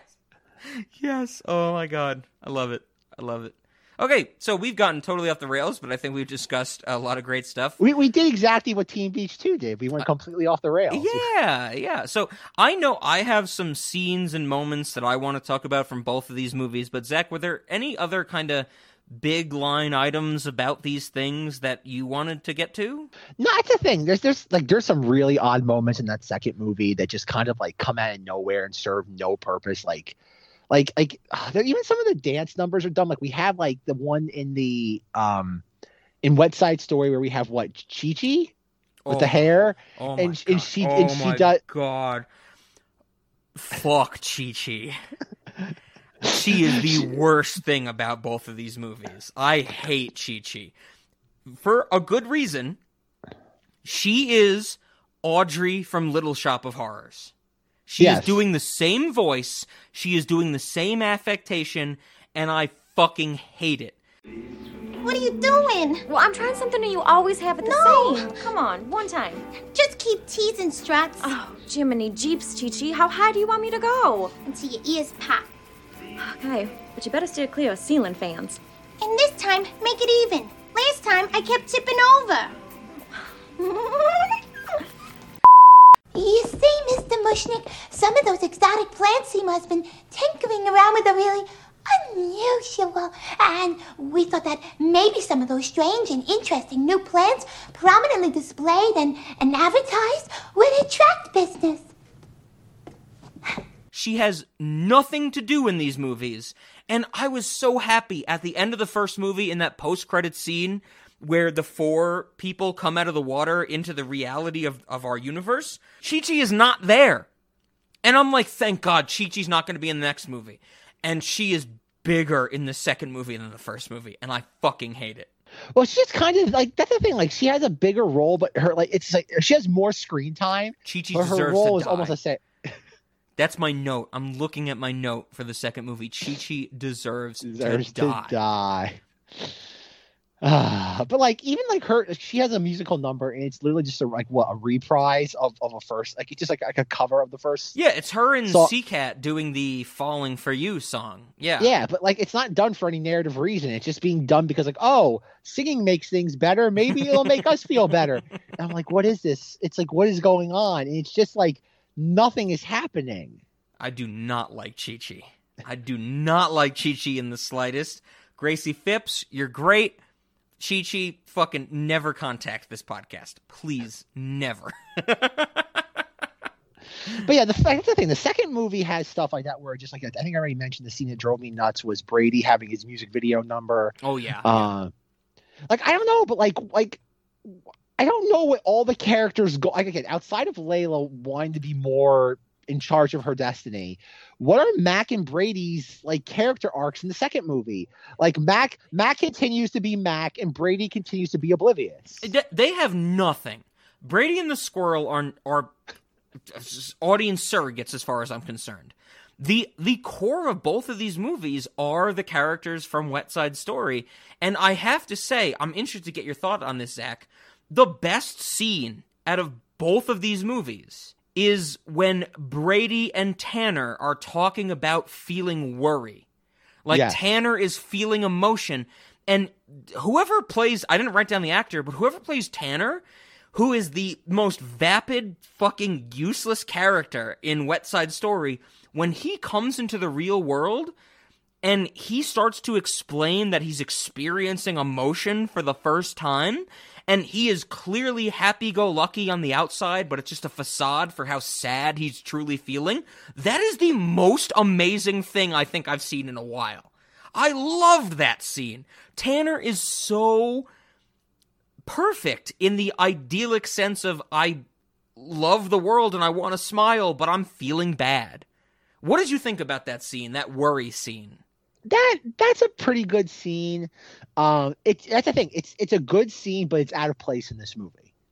Well, I don't disagree with you there. Like it's too, like it's a little too real for a Disney Channel movie. Like, can you Yeah, imagine having that sequence in Lemonade Mouth or in in the Cheetah Girls? Like it's a good scene. It's well acted with both characters, but it's out of place in this movie, and like it doesn't. It doesn't make sense because like this is a movie about female empowerment, and then we're throwing in the idea of putting on a happy face for the world if you're not feeling good, and it's like what? I'm like, where does this fit into any of this? Yeah, you're you're right that it is at a place. I think you know I was able to appreciate it so much because it's so at a place that I was looking for something. But you're not wrong in the sense that it immediately gets undercut because I think one or two scenes later is when Layla and Tanner are talking about going back to the movie universe and Brady and the squirrel are arguing and Layla's like, I think they're arguing. And Tanner goes, but they're not in rival gangs. Yeah. so it immediately gets undercut. Like all his emotion gets undercut. So you're right that that scene doesn't make sense in the context of the movie, but goddamn, he deserves an Emmy for that one. but that's the thing though is that like you have that moment with Tanner. There's nothing like leading up to that for him earlier in the film, yeah, and there's and then like there's nothing for him after that moment. He's just as yeah, like he's he's he's a little bit more concerned, but he's still almost vapid. Like think about it, by the end, like the very very end of the movie during the last musical number. What's it? Uh, um, oh god, what's the last musical number? Where Are you talking about the one at the dance? No, not the dance. The Okay. one when they're it's it's the dual dancing numbers, I guess, between Layla Queen of the Beach and then like the the beach Oh, party. Sure, sure. yeah. Dabba dabba dabba dee doo. Like when they start like mum like mumbling gibberish as part of like song lyrics, and then like even like we have the whole thing. We have Layla Queen of the Beach. Tanner helps her outside of the car, and then Mhm. like Tanner's only moment in the new movie, Layla Queen of the Beach is in like oh give them everything but the kitchen sink, and he's holding a kitchen sink and he starts laughing and that. Oh, like, oh Tanner. Yeah, yeah. yeah, it's like so he had no emotional growth whatsoever, which makes that scene earlier with Brady, despite it being very good, it has no purpose in the film. Yeah, because guess, like like he should he should have had that moment with Layla. Like instead of having it with Brady, like Brady and Mac should have had so- another moment together, like they've done through every other moment in this movie. Oh yeah, where they because both Brady kind of and the squirrel are not characters. I don't care about them. You're right, absolutely. God damn it! How do we fucking run Disney Channel? We're better than these fools. Oh god, but yeah, like I said, the first movie is pretty much a very, it's very boilerplate. It's very like, it's better. It's it's, It's not as good as wonderful. Lemonade I Mouth. loved it's the not first as- movie, like is, I is it better than is it better than Lemonade Mouth? Ooh, I would. Mm, Not pro- not I'm not talking about like production value. Like production no, value. no, sure, sure. I think. I think still, I'm still more charmed by Lemonade Mouth. That's the thing. Lemonade Mouth is trying something slightly different. The Teen Beach movie is very by the numbers, even if it's even if it's doing it well. Teen Beach Movie 1 is very much like I had a lot to latch onto and goof about. Lemonade Mouth is a legitimately charming movie. Yes, I think yeah. And then Teen Beach Two is just like fuck it all. It's just like like like like we don't. I, I honestly feels like they just like the network wanted a sequel, and they were told just give us something. Yeah, yeah. Like just feel. You know what feels like? Okay, this is gonna be another fun comparison. Uh, Teen Beach. Okay, I'm ready. Teen I'm Beach. ready. Teen Beach Two is the Teen Beach movie. What Gremlins Two, the new batches to Gremlins. Oh it's oh just a God. sequel that doesn't care. Oh my god. When you say that, I think of the scene at the start, near the start of Teen Beach 2, when they're at school and the weird friend of the squirrel is like, "You have a good educational history." He doesn't even have a backpack, and Brady goes, "Well, I have a pen." And he pulls out a granola bar. I thought it was a pen, but it was a granola bar. like that is Exactly. the equivalent of the scene in Gremlins 2 when the dude at the at the yogurt stand is like I, I, I don't know if it's vegan or not, but here's your yogurt. exactly. Like there's so many weird like non sequitur scenes in this. It's just like they're just kind of there for the sake of being. It feels like they well, somebody we, had we have to talk about. We have to talk about probably my one of my I already discussed that worry scene. I think that's the best scene in these movies in terms of an objective, you know, acting and story beat, even though it makes no sense. I almost had an aneurysm laughing at the scene when Layla is trying on clothes and Oh, yeah. everything she puts on makes it look like she's from the 60s. Yep. That is quite possibly the funniest thing I've seen in 2020. when she has the pink pillbox Jackie Kennedy dress on, Yep. Yep. I lost my goddamn mind. I loved that scene, Zach. But the thing that doesn't make any sense with that sequence is that like, oh, uh, the, the squirrel's like, oh, like you can like borrow some of my clothes. You have to And look Layla's like, "Oh, I- normal. yeah. Yeah, and she's like, oh, like I get to wear your clothes, and so we have a montage of her trying on different outfits. And it's like, why does like I get the joke, like, oh, she's picking on stuff that clearly she's attracted to from that era. But like, why does Mac have all these outfits? Why does Mac have a Jackie Kennedy outfit? I didn't take it that way. I took it that no matter what Layla wears, it looks like the era she's from. Like I took that as still that's, the, that's the I know I get that though, but like there's a way of doing that. Like like think about today, Rob. Like like we live in 2020, and there's no such thing as fa- like if you think of fashion from the last 10 years, it's essentially an amalgamation of everything from the last 30 years. I reject your hypothesis. I think it was it was not uh the squirrel's clothes. It was Layla being still in the movie universe before cuz this is right after the scene where they can't get wet, right? I know, I know. So so Layla brought a bunch of outfits with her. No, no, it's it's Grace and not uh, it's it's the squirrel's clothes, but Why the Layla gr- why from the the movie turns them into her does- era. Whoa, whoa, whoa. Then how did? So wait, you're telling me no matter what she put, okay, so this is another fantasy aspect of this movie that she has the ability to transform clothes. Yes. Where is that alluded to in any of this? It's because they are movie people in the real world. They act physics differently. But that's and not that alluded turns to. into You're fashion. project- but you're projecting that onto the film. That's not alluded to at all. Well, I think it is alluded to with the idea of they can't get wet with the CGI water. That that, but they show us that though.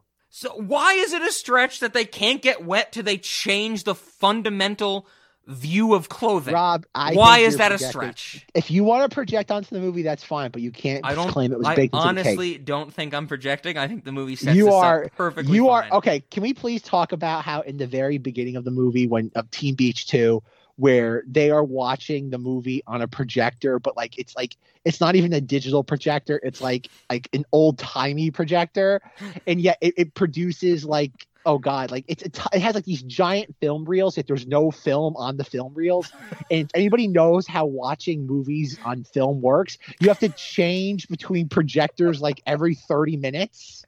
I think I think conceit there, Zach, is that you said if anybody knows how watching films on projectors works, nobody does. but that's the thing though, is that like, oh, like why don't you okay, but this thing that makes me mad though. Like it's modern day, quote unquote, it's Mac and Brady. Why not just have him with a, a digital projector? fair. That's that's fair. Like I get it, they're trying to be cute, but like no. And then like as they're watching it, I love how like they add this weird sort of just like, oh God, um when they're watching it, Mac and Brady on like he what took like a like a um uh oh God, a oh my God, like a mattress sheet or like a, a bed sheet.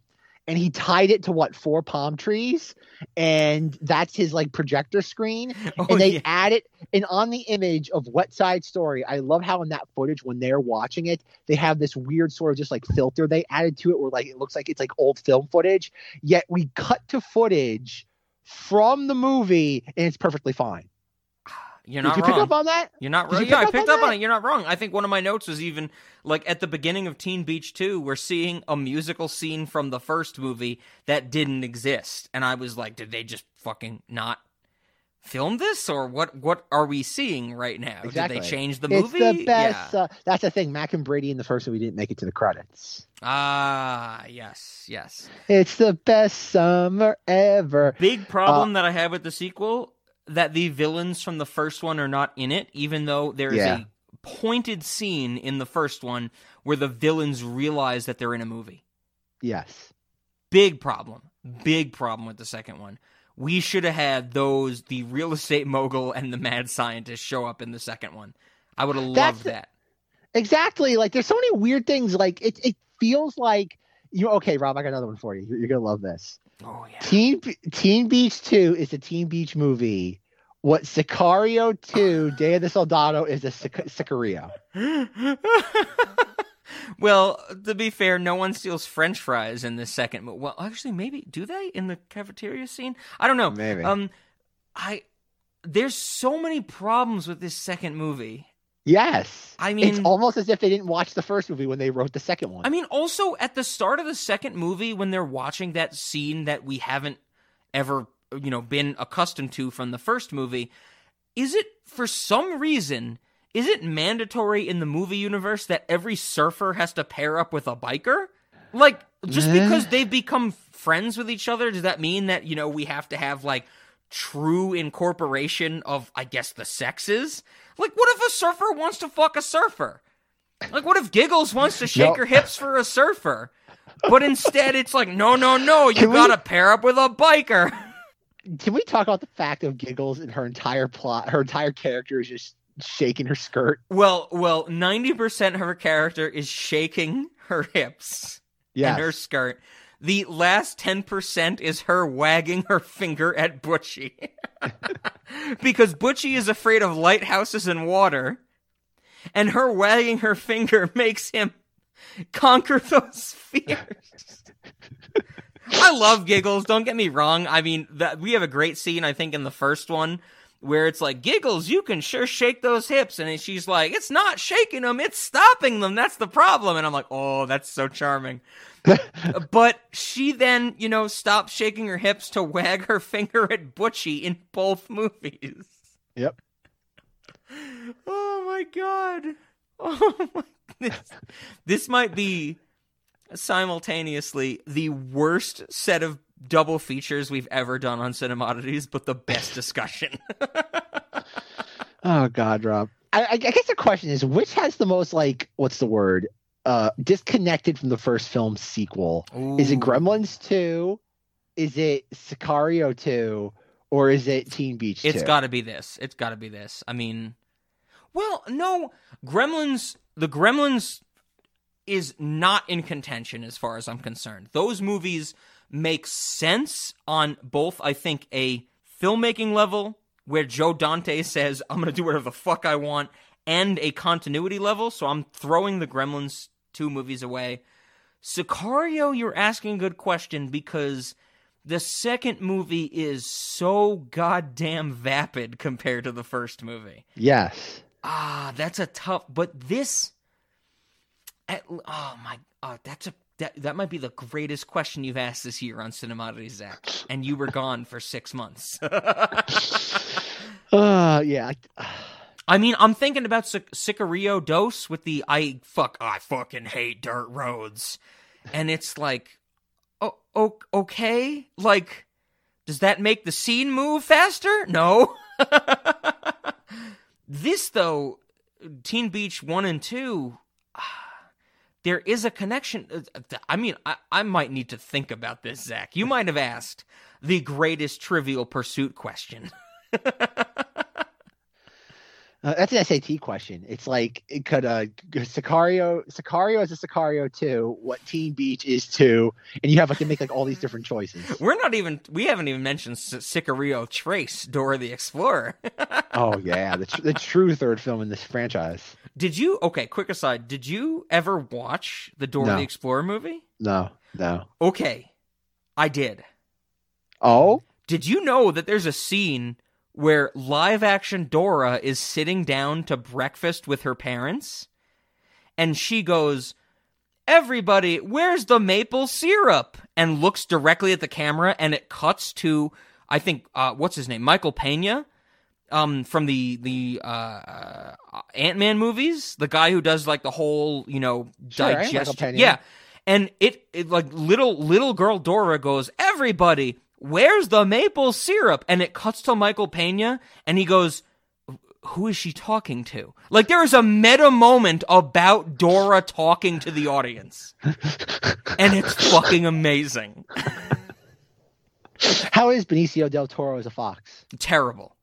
You Really? can't. e- Yeah, you cannot even tell it's him because he is doing the stupidest like affectation on his voice. I really hated it. So, Rob, what parts of this movie did you, these movies did you like, other than everything with Grace Phipps? I had a I had a few. Oh my god, she's wonderful. Um, I think Zach from here till the end of time, I will continue to send you that GIF of her doing the hip bump on the jukebox because she is so beautiful in that scene. Um, Grace Phipps, hit me up. It doesn't matter. I don't care if you don't smoke cigarettes. I don't smoke cigarettes, but I'm still single. Nothing against Naomi Watts. I think the last time I said this, I was like, Naomi Watts, I'm single. Hit me up. Hit me up right. still. Uh, All right, Rob. Of the three women that you love, Naomi Watts, Lucy Liu, and Grace Phipps, which glad- one's your favorite? oh, still Lucy Liu. Oh, still okay. Still, I mean, once again, Lucy Liu, I know you're married to that like oil conglomerate Middle Eastern dude, but if he ever I mean, if you don't want to date a billionaire, you want to date a weird fat man with glasses who does a podcast. That's me. I'm here for you, Lucy Liu. Um, but I love them all. So sorry. I, I, I guess I'm digging myself a hole. I should have picked one and stuck with it. Is that right? How I don't know, Zach. How does this work? How does like contacting women through podcasts work? I don't know. Once I figure out how it works with Ryan Gosling, I'll let you know. Oh, okay, okay. I I hey, Ryan Gosling, if Eva Mendes can't give it to you anymore, just hit me up. I can't wait till Zach and Ryan Gosling start dating, just so I can ask Ryan Gosling questions about uh, Goosebumps, Goosebumps. and why he is has nothing to do but stare at the camera in Only God Forgives. Oh my god. Speaking of staring into the camera, one thing I did realize that Grace Phipps does versus the actor that plays Tanner Okay. is like in musical numbers where it's it's focused on their characters. He never looks directly into the camera, and all she does is look directly into the camera. oh, that's a that, because she's looking right at me, Zach. I don't know. I just picked up on that while I was watching it today. I'm like, why is she always looking at, during musical numbers? She's always looking into the camera, and yet like almost nobody else is. Okay. I mean, whoever the director of this was, which I don't remember exactly, um, he or she, I don't know. Um, God, who, Jeffrey Hornaday? Okay. I mean, did he do both? Yeah, Okay. Jeffrey Hornaday directed both of these movies. I think that he realized that Grace Phipps has the most beautiful eyes in existence. Oh my God. The director of both Teen Beach movies is the choreographer on Dick Tracy. Warren Beatty, Dick Tracy. Yes, Oh my god, he chor- he choreographed Dick Tracy. that's that that's bonkers. That is the oh oh oh my god. Okay, okay. I don't usually do this. I don't usually dive into research on episodes, but I just did it because it was like I, I I hovered over his name on Wikipedia because I have him open so I could whatever. This same person, Jeffrey Hornaday, not only did he direct the Teen Beach movies and choreograph Dick Tracy, he choreographed Captain EO. oh my god! I, I knew I knew you would lose your shit at this, Zach. He he choreographed. M- How can you choreograph Michael Jackson? Isn't he the choreographer? I guess he about- to choreograph imagine- Jennifer Huston in er, Houston in her fucking metallic suit, right? Rob, how do you go from Captain EO to working with Warren Beatty to making Teen Beach Two? I I, I That- think that is uh, a uh, that's called Depths of Hell. I think that's called the greatest career ever. No, no, Teen Beach movie fine, but Teen Beach Two, ooh, that that is the that is the big revelation of this episode, Zach, is that we are discussing a movie directed by the The choreographer, choreographer of Captain EO. See, I think we're tying it right back into last December plus. We like to have fun here on Cinemodities. What's the most recent thing he's done? 2015 Teen Beach Movie 2. He didn't do anything else like produce He has anything done or choreograph nothing anything else? after that. Wow. It ruined his career. Yeah, the the only other thing on his bio is that he dated Madonna for a short period in 1989. Oh man. Jeffrey Hornaday, hit us up if you want to be on a fucking Z list podcast. we will talk to you. Uh, so what other scenes are there, Rob? Okay, I'm glad. Yeah, thank you. I'm glad we're back on track. Uh, I would love to talk about the musical number and the scene directly following it, in which uh, the squirrel goes to the girls' sleepover. And I know that the musical number has some cuts back and forth between the girls' sleepover and the guys hanging out at Big Mama's. Um, the musical number is fine. Like I said, I really actually enjoyed the music in this movie, but we do have a scene directly after that where like the squirrel and Layla are hanging out and Layla says to the squirrel, "I have a secret that I've never told anyone before." Do you remember the scene before I Yep. Okay. Yep. So when this happened in the movie, I got really excited because as soon as Layla said, I have a secret that I've never told anyone before, and because of the blocking and the framing, Layla and the squirrel get real close to each other. I was like, she's a lesbian! She's a lesbian! Lesbian! And she goes, I want to surf. And I went, fuck! I want her to be a lesbian! I I haven't screened at my TV in a while. I think the last time I screened at my TV was Meet Joe Black with Claire Forlani not being able to understand anything she was saying. But I thought I was doubling down when she said, I have a secret I've never told anyone before that she was going to be a lesbian. That would have been great for a Disney Channel movie. I mean, Oh, we got boy, would it have been. representation of mentally handicapped people and cheetah girls. We got a squirrel in this movie. I would have loved a lesbian as well. What are your thoughts on Um, I think it's- lesbianism? I, I, I, think, I think it's a little. I think it's a little too edgy for Middle America. Okay, okay. Um, another in the in the first movie, I really really enjoyed um, when the two main characters, Brady and the squirrel, are in the movie and they start like being forced into musicals. There's a line in one of the songs where I think the squirrel says it's just a song and an inefficient way to move the story along. Stop singing. Make it stop, make it stop. Am I real or just a prop? Oh, I can't stop singing. So let's just talk. Talk, talk. It's just a song,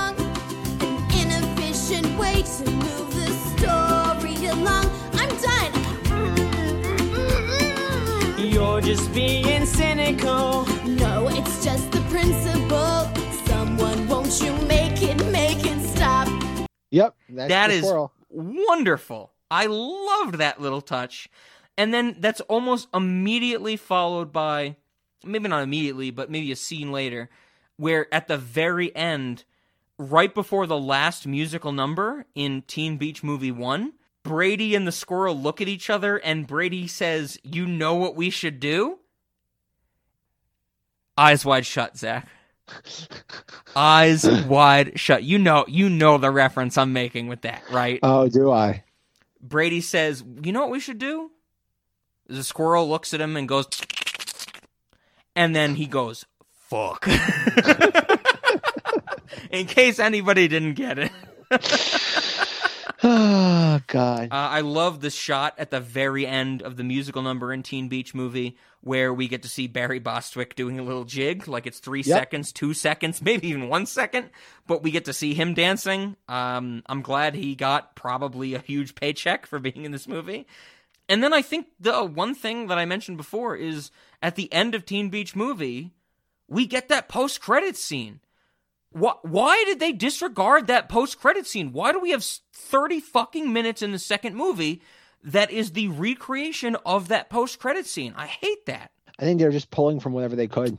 I, I don't think that post credit scene was meant to be like it was meant to be sequel bait, but I think it was more of a cute nod to the audience than anything else initially. Yeah, I mean, uh, I guess my problem is that the existence of a sequel, like I, I would be fine if we just had Teen Beach Movie, and it ended with that post credit scene. It's like, oh wow, what could happen if we ever did anything else?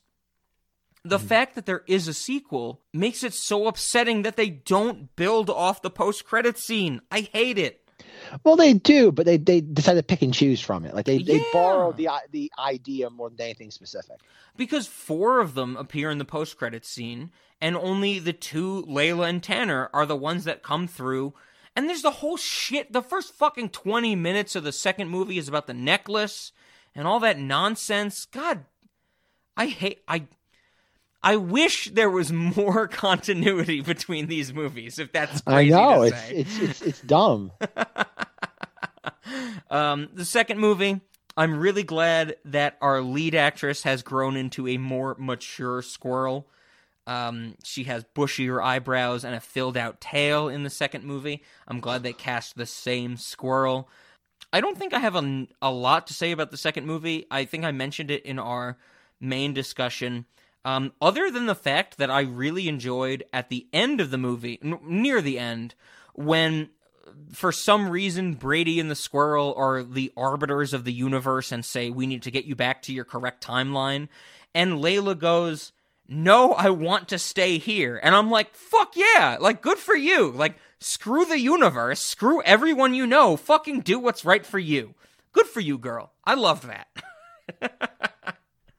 Yeah, no, I it's I- it's it's I'd say genuinely inexplicable. I I I couldn't find anything regarding the ending. I I also at the same time that I love Layla in both movies, the second movie because she's more of a character, I, I hate the prom or dance got to be her song at the end of the second movie.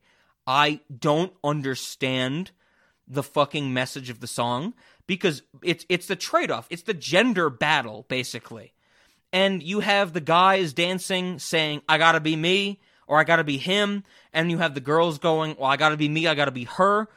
Like i get the fact that layla and the squirrel are dealing with female empowerment. Like it's very clear in the movie that the squirrel wants to be successful in her education and her educational career.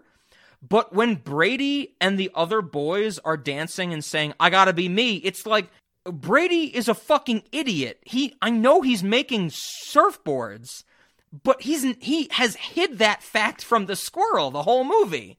So, what are you saying that you want to be you? You're saying that I want to keep what I love from the people I love. It makes no sense. What are your thoughts on that that dance scene at the prom? Dance, I don't know what it's. It's uh, let's just call it like it is. It's under the sea dance from Back to the Future. yes, but that's the thing though. It's gotta be like it's um gotta be me is a weird song because like it's solely intended to be from the female perspective. And even like, did they even properly explain the fact that like what like Brady's big thing is? I guess that he feels what insufficient that he's not as brainy or what's the word outwardly brainy because essentially what Yeah, Brady but he is, is feels he's, that way before he sees the squirrel at school, which makes no sense. Like, why in the summer before they go to school is Brady like, I'm making surfboards like your grandfather? Isn't this cool? Because that makes sense. But Brady, before he sees the squirrel like being an educational person, is like, I don't want to tell you anything about my life. I don't know. I think I think in a way he had again. He's supposed to be only a teenager in this. I think it's the idea that he's clearly a smart guy, but he has more of a working on again. He's more of a hands-on engineerial mindset Yeah, yeah. um, than anything else. And I think he doesn't. Maybe he doesn't. Maybe we're reading too far into this, but he doesn't know how to commu- communicate that. Um, clearly, he's a smart guy. He's just not a academic smart person. He's Yeah. more of a moving pieces engineerial type person. Yeah, um, absolutely. if that's even a word. And he, but he doesn't. Uh, that, that's the thing I'm saying. He doesn't. Ex- apparently, he does not express this to the squirrel anytime before they start school. Bec- because I think the thing, I think you kind of hit the nail on the head for me early on in this discussion. I think him and the squirrel, like if this were any other movie, you take the word Disney out of the title.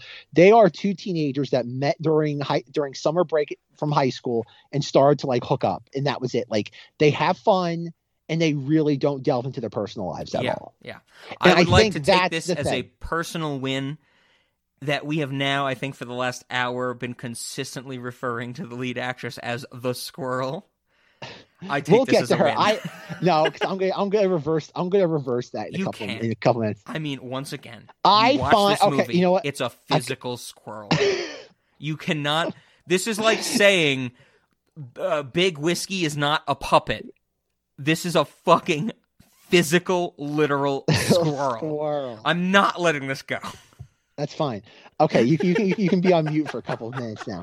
I think in these you don't have to comment on any of this. I'm just stating it for the record. I think like back in 2013, I had the biggest thing for for the squirrel. I thought like I was You so like chubby into her. cheeks? I like You like acorns and cheeks? Rob, she could be the lady in the radiator in the Eraserhead remake. Oh, um, There's a behind the scenes. There's a behind the scenes dance sequence we can get where the squirrel tells Brady in heaven everything is fine.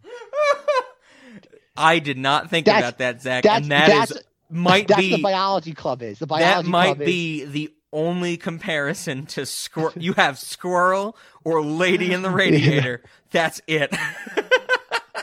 but no, for Zach, not Rob. I I I am so into Maia Mitchell in 2013. Like her her little green top and like her white shorts. Oh, oh, I, I was into it. And then like in the second movie, she's she's still pretty, but she's just like she's just too much of a bitch in the second movie for my liking. Oh, she sucks in the second movie. I mean, She's I didn't fun. really care for her in the first when in the, in like the first few musical numbers when Brady is like really getting into it because it's his movie, of course. There's a lot of like cutaway reaction scenes where she is just like like squirrel noises and looking like a bitch, and I I was like, stop it! I was like, just fucking, just be in the movie. But like that's the thing though. Like in the first movie, she's a stick in the mud. In the second movie, all she does is whine. yeah, yeah. And that, like, and I guess you could say she also whines in the first movie as well. And that's I the thing. got, is that, I like, she's- gotta say, in heaven, all I Eh. do is whine in heaven. I thought you, I thought you were gonna like hum the melody and be like, you gotta, you got. I, okay, for the audience, I practiced my squirrel impression prior to this recording because I needed to do it right, and I think I haven't got the chirps down, but at least I got the. I got that down, okay? I hope everybody, appre- Maximo, I hope you appreciate. I say everybody, I mean the one listener we have.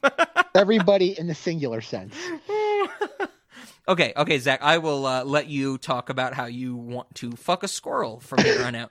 Go for it. I mean, uh, no, no judgment. You like a squirrel? That's fine. Chubby cheeks? That's fine. See, It's not piece- Layla.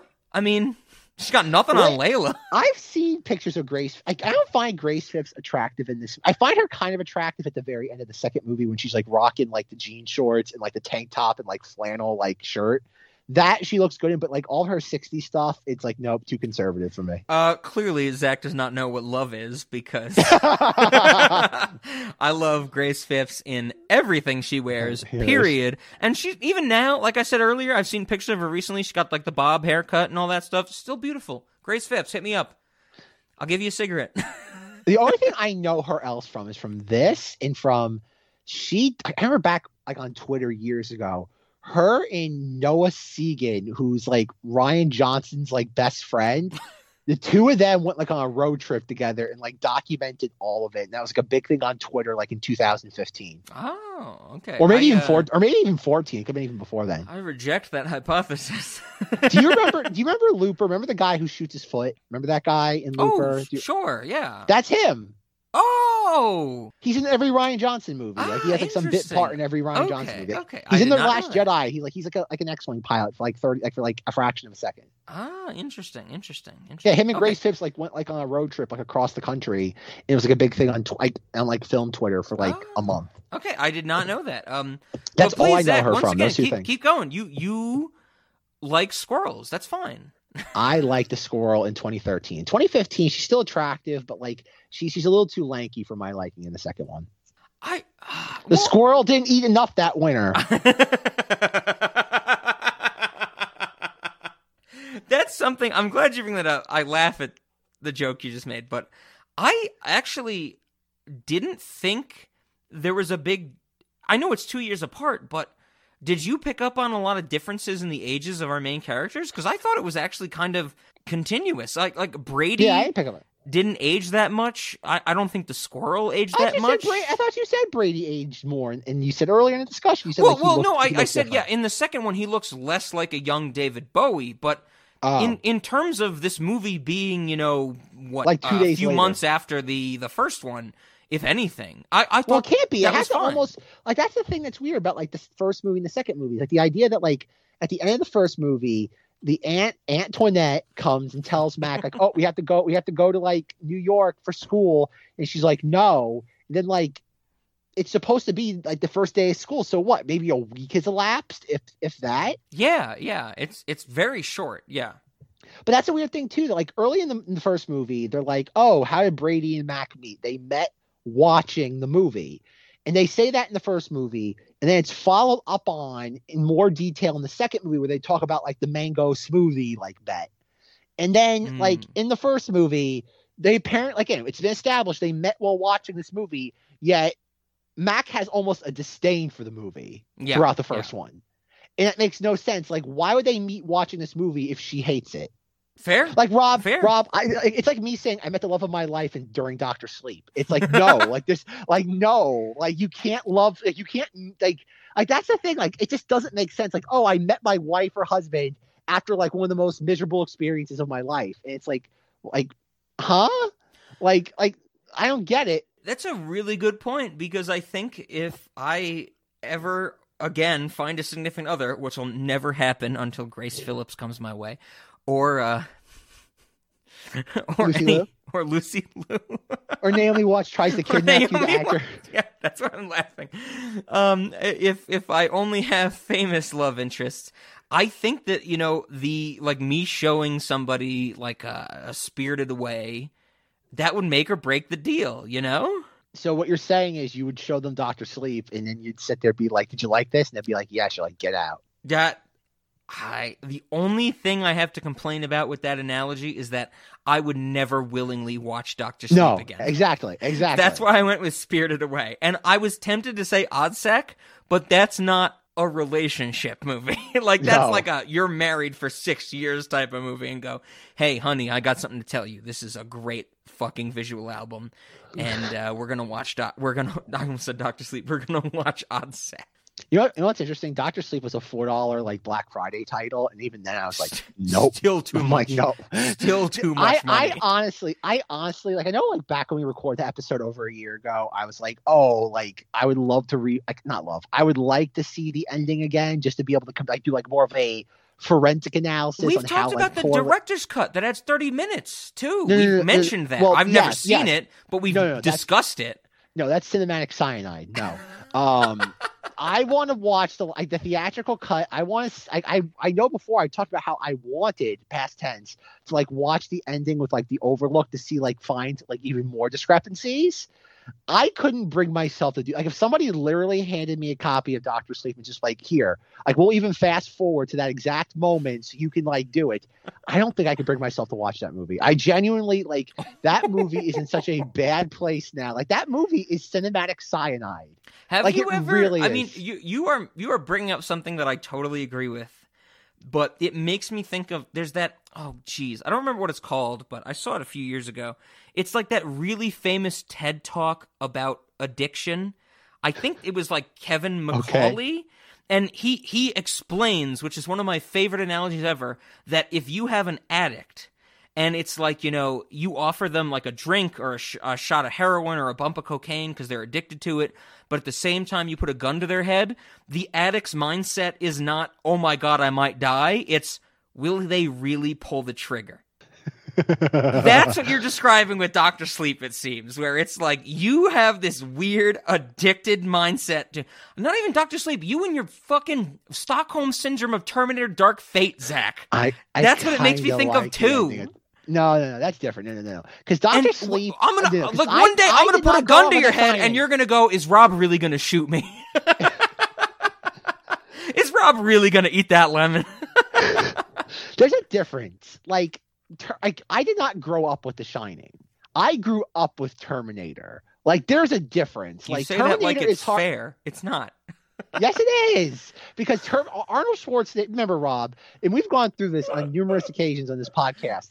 The day I got introduced to Arnold Schwarzenegger in the Terminator franchise was the same day I got to meet the A-teens. Oh, Like- that's right. I like forgot keep in mind that. That is a like if there ever was like like we've talked about like the most important like moments in my life like Titanic Star Wars that's up there like the day I learn about Arnold Schwarzenegger in the Terminator franchise is the day I meet my favorite band and at that point I'm like there's no point to me ever seeing another musical artist in person ever again because it will never live up to that moment like and that's the thing like like we we've established this like Terminator Dark Fate is for the most part in a, a subpar film except to Zach, who has this weird sort of father figure mentality when it comes to Arnold Schwarzenegger.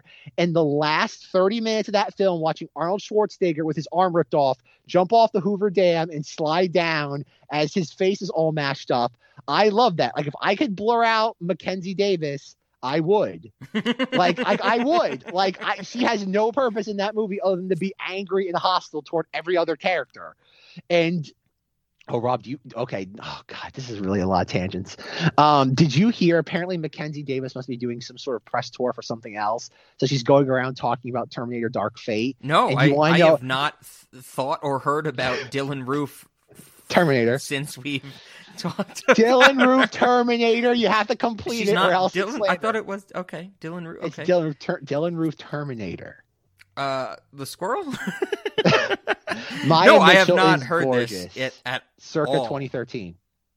Um, no, apparently Terminator 7, if there was going to be one, was going to be her character from a different timeline coming from an alternate reality. Jesus Christ.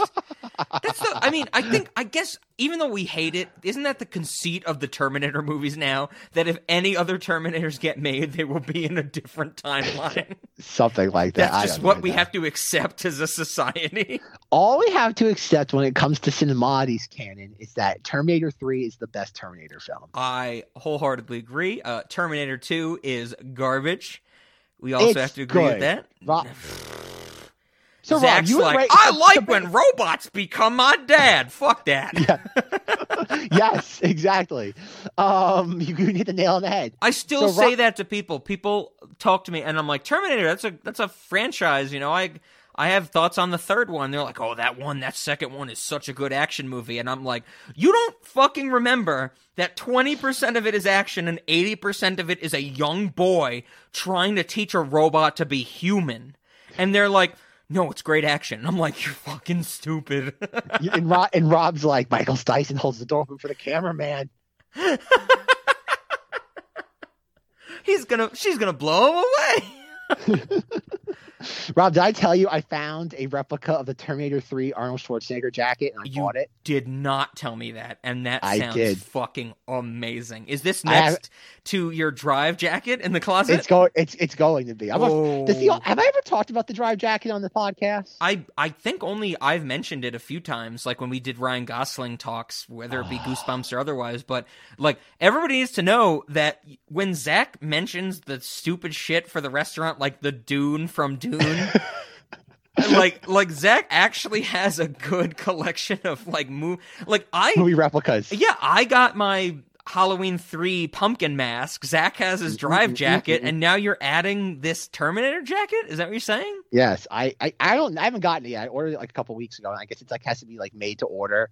Um, but yeah, I am I'm excited. I, I'm gonna I- walk. my my only thought is I wish you weren't so attracted to squirrels, and I wish we could be together because that's sexy as fuck. All I need now is the uh, rose tinted uh, tr- uh what star glasses. Talk to the hand. well, I do now. Like Rob doesn't know how I got the jacket. Like I didn't buy it. I kind of went to like a ladies' night at the bar, and I went up to like a gay stripper, and I'm like, "Take off your clothes now." I need your clothes. hey man, that's gonna cost you money. Wait, I don't even think that's the line. no, it's not the line. She go, "Hold on, bitch. Wait your turn." yes. Talk to the hand. Oh my god. You know, you know honestly in terms of movie memorabilia, I would love to have the other two um Halloween 3 masks. I got I, exactly. Turn it off, please. uh, I I love the masks. Where do you want to sleep, Doctor Chow? See, Zach, I wish that was the question you're asking me. Instead, you're talking to me you about where do you want to where do you want to sleep, stupid squirrel? I wish, you know, the other piece of memorabilia because we talked about it earlier. I would love to have the Dr. Jacoby red and blue glasses from Twin Peaks. Do you remember that first episode of Twin Peaks? Yeah, Those are wonderful. Russ Tamblyn, his glasses. I would love to have those. Contact us, cinema is at gmail.com. Send us memorabilia from movies that'll probably Yes. cost you an arm and a leg. and if you're a squirrel, just hit up Zach and go, and he will, he will, he will hit you up. I mean, is there like a Tinder for squirrels? Is that what you're saying you want to get on, Zach? Oh man, those cheeks, man. Maybe that's maybe I have a weird sort of like love hate relationship with women with puffy cheeks. They're like I like the fat. squirrel, but I don't like but I don't like Lady in the Radiator. I don't like chubby. Well, Lady in the Radiator is not chubby cheeks; it's distended cheeks. I think we should agree on that. The So squirrel saying is is literally squirrel chubby into, like, the- cheeks. Oh my god, but she's like in the first movie, she's so be- like she is like she's like Disney Channel hot. There's a I difference. don't. I don't agree with you because we're talking about a physical squirrel. I I have an issue, Zach. I, I I like a lot of weird shit sexually. We've talked about my cigarette thing. We've talked about a lot of other stuff in the oh, what 146 episodes of Oh this my- podcast. But Oh I am God, not into squirrels. Apparently, you are, and that's fine. I'm not shaming you, uh, fuck no. I draw the line at squirrels. I can't wait when we talk about Rat Race next year in the Fort year, and we get to the part with Whoopi Goldberg with the squirrel lady. well, now is that Kathy? Ba- Is that Kathy Bates? Oh, I think so. When you mentioned Rat Race, I had to bring up I uh, I am very much in love with John Cleese. I think we can both agree Oh, on that. Okay, yes. Uh, John Cleese is a good-looking dude. So what we're saying is that I'll be Whoopi Gold. I'll be the opposite of Whoopi Goldberg in Rat Race, and they pull over for the squirrel. that yeah, that that's fair. I mean, God, I can't wait. I I I want to talk about Rat Race right now, Rob's, but we Rob's conflicted about the Fort year. He wants to talk about Rat Race. He wants to talk about Monkey Bone, but he also has to talk about Pearl Harbor. And You he has to talk picked- about Shrek. This is the thing. You picked some of the movies that I've been waiting to discuss on this podcast since it started, and then Shrek. Pearl Harbor, Shrek, Jurassic Park three. Oh my god. Hey, everybody, tune in 2021. It's gonna happen. Rob and Zach. March. We'll talk about Starts in Freddy March. got Freddy got fingered. It's gonna Uh, happen. Freddy, Josie and the Pussycats.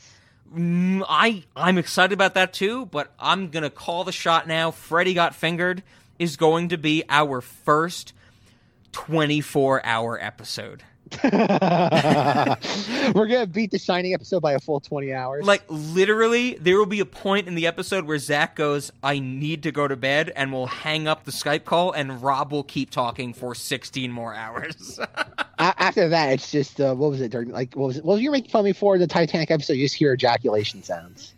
oh, they're jewels, Betty. Jewels. I don't want jewels, Gordy. I just want to suck your cock. this is the thing. This is the thing that I, I hope our audience realizes that I am primed at any given moment to talk about certain movies.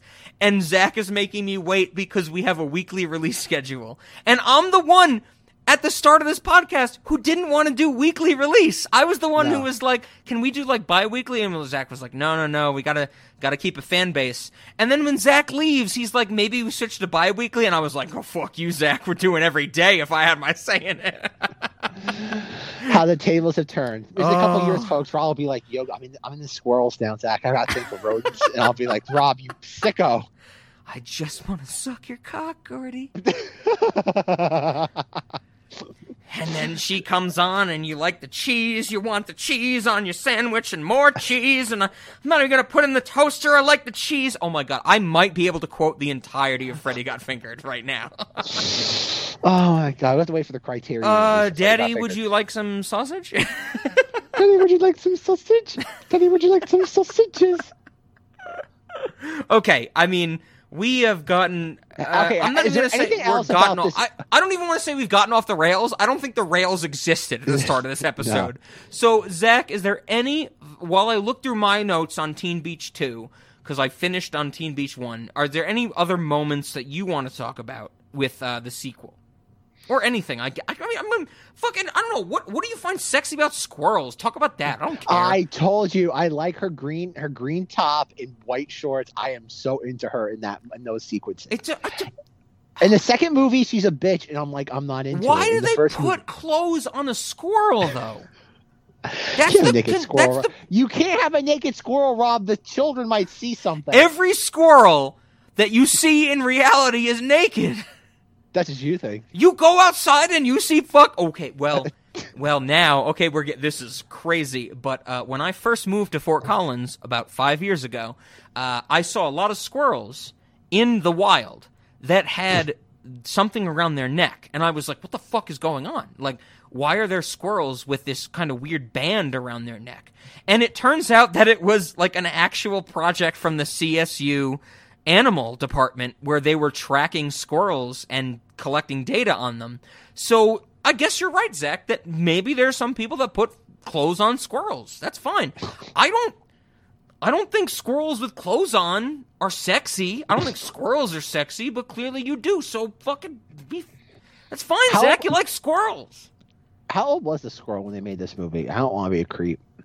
I mean, uh, squirrels don't live for that long, so how do how do we how do we take the adjustment of human consensual she- laws she, to she squirrels? was 19. She was 19. I don't have to feel bad now. Um, I just typed into Google how old was the squirrel, and I got no results about Rob, Teen Beach movie. we have a connection from last week's episode to this week's. Oh. Without like the whole series.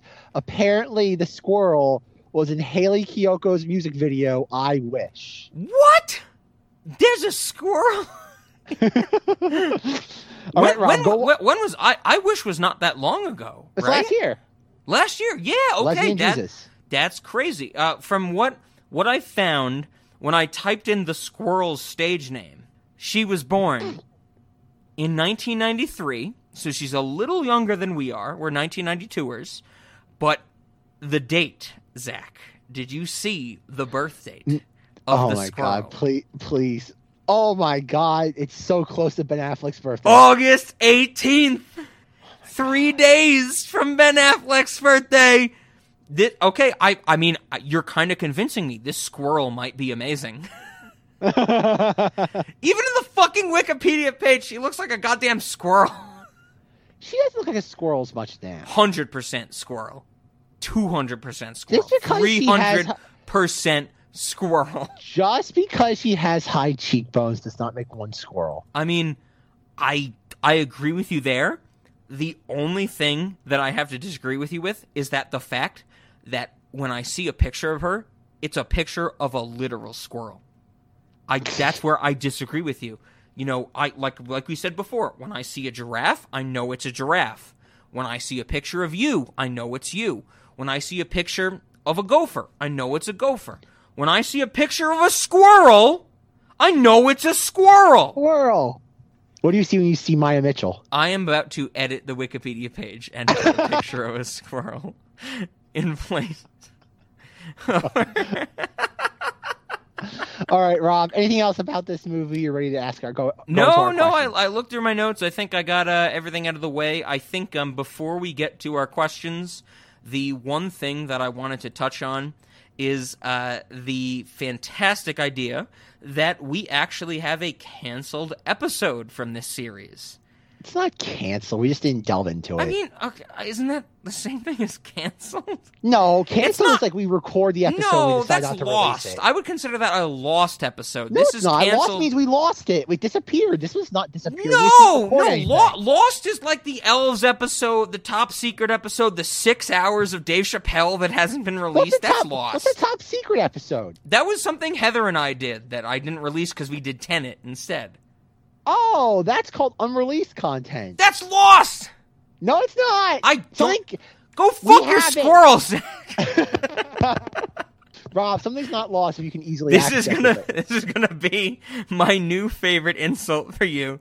Every time we have a disagreement, I'm gonna go go fuck your squirrels.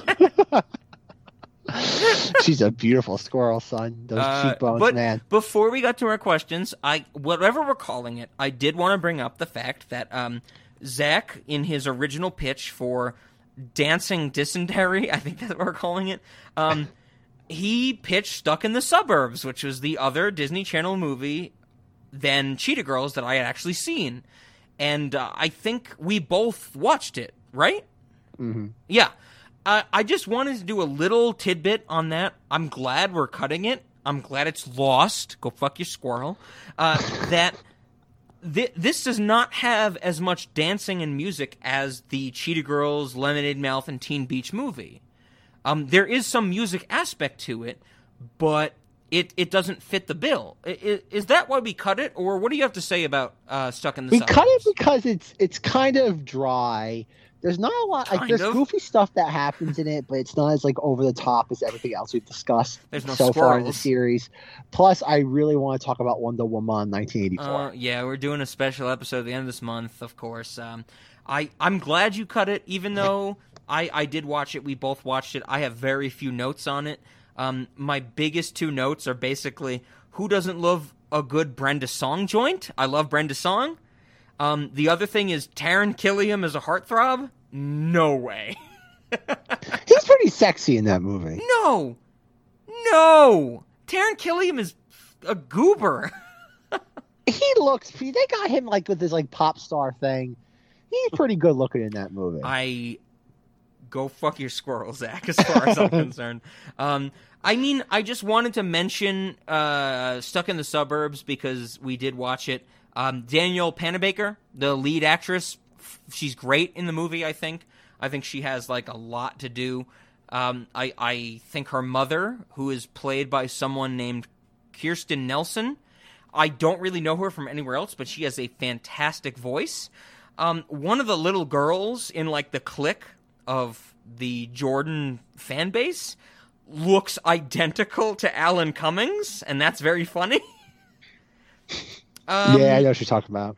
uh, other than that, I'm glad we cut this, Zach, because I think uh, we, if if anybody hasn't noticed, it takes a lot of goofiness to stretch these Disney Channel original movies out to our usual cinematics length.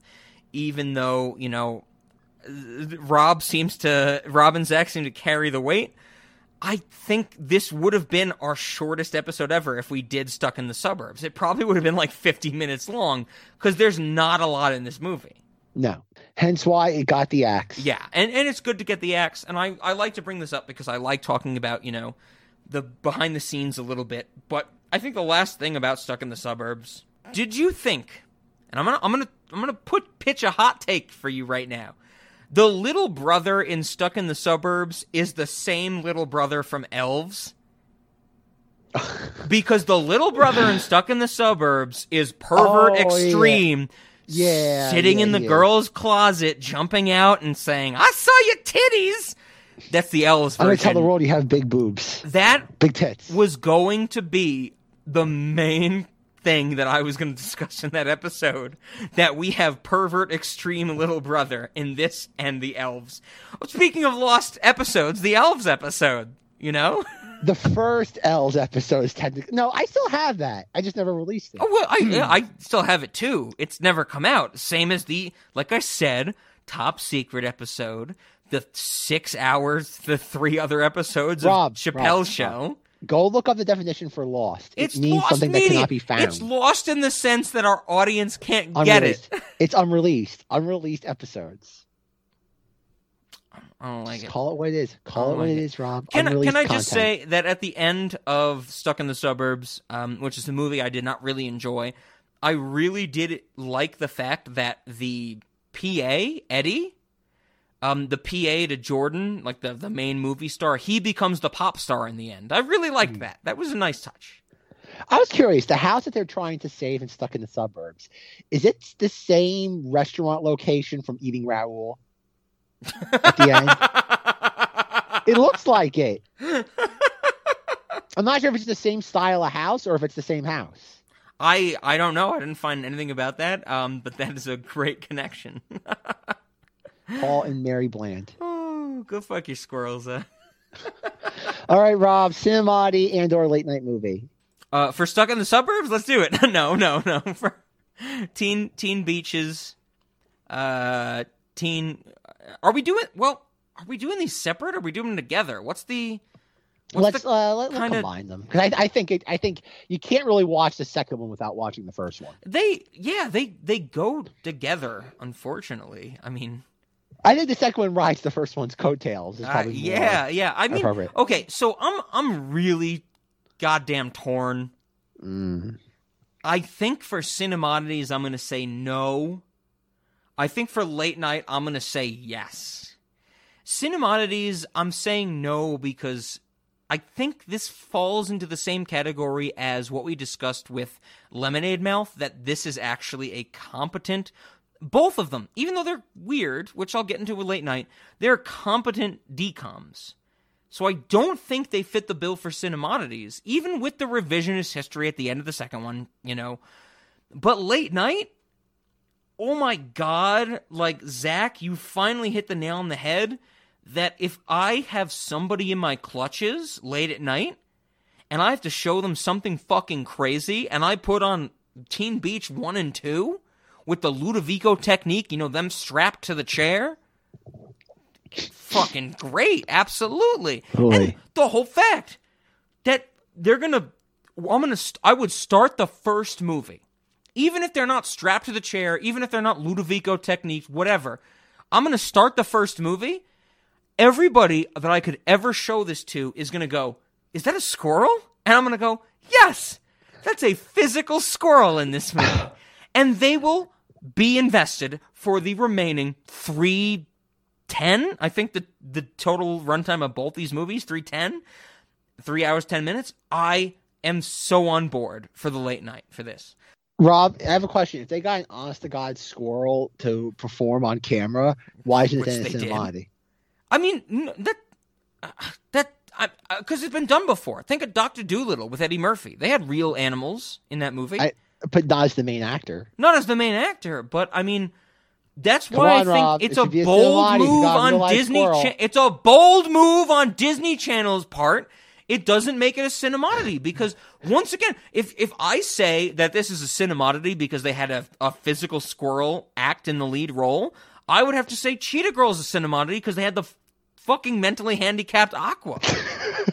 and I can't do that. Representation is not odd. Representation is Rob, a good Rob, are you thing. are you are you equating a mentally handicapped person with a squirrel? I plead the fifth.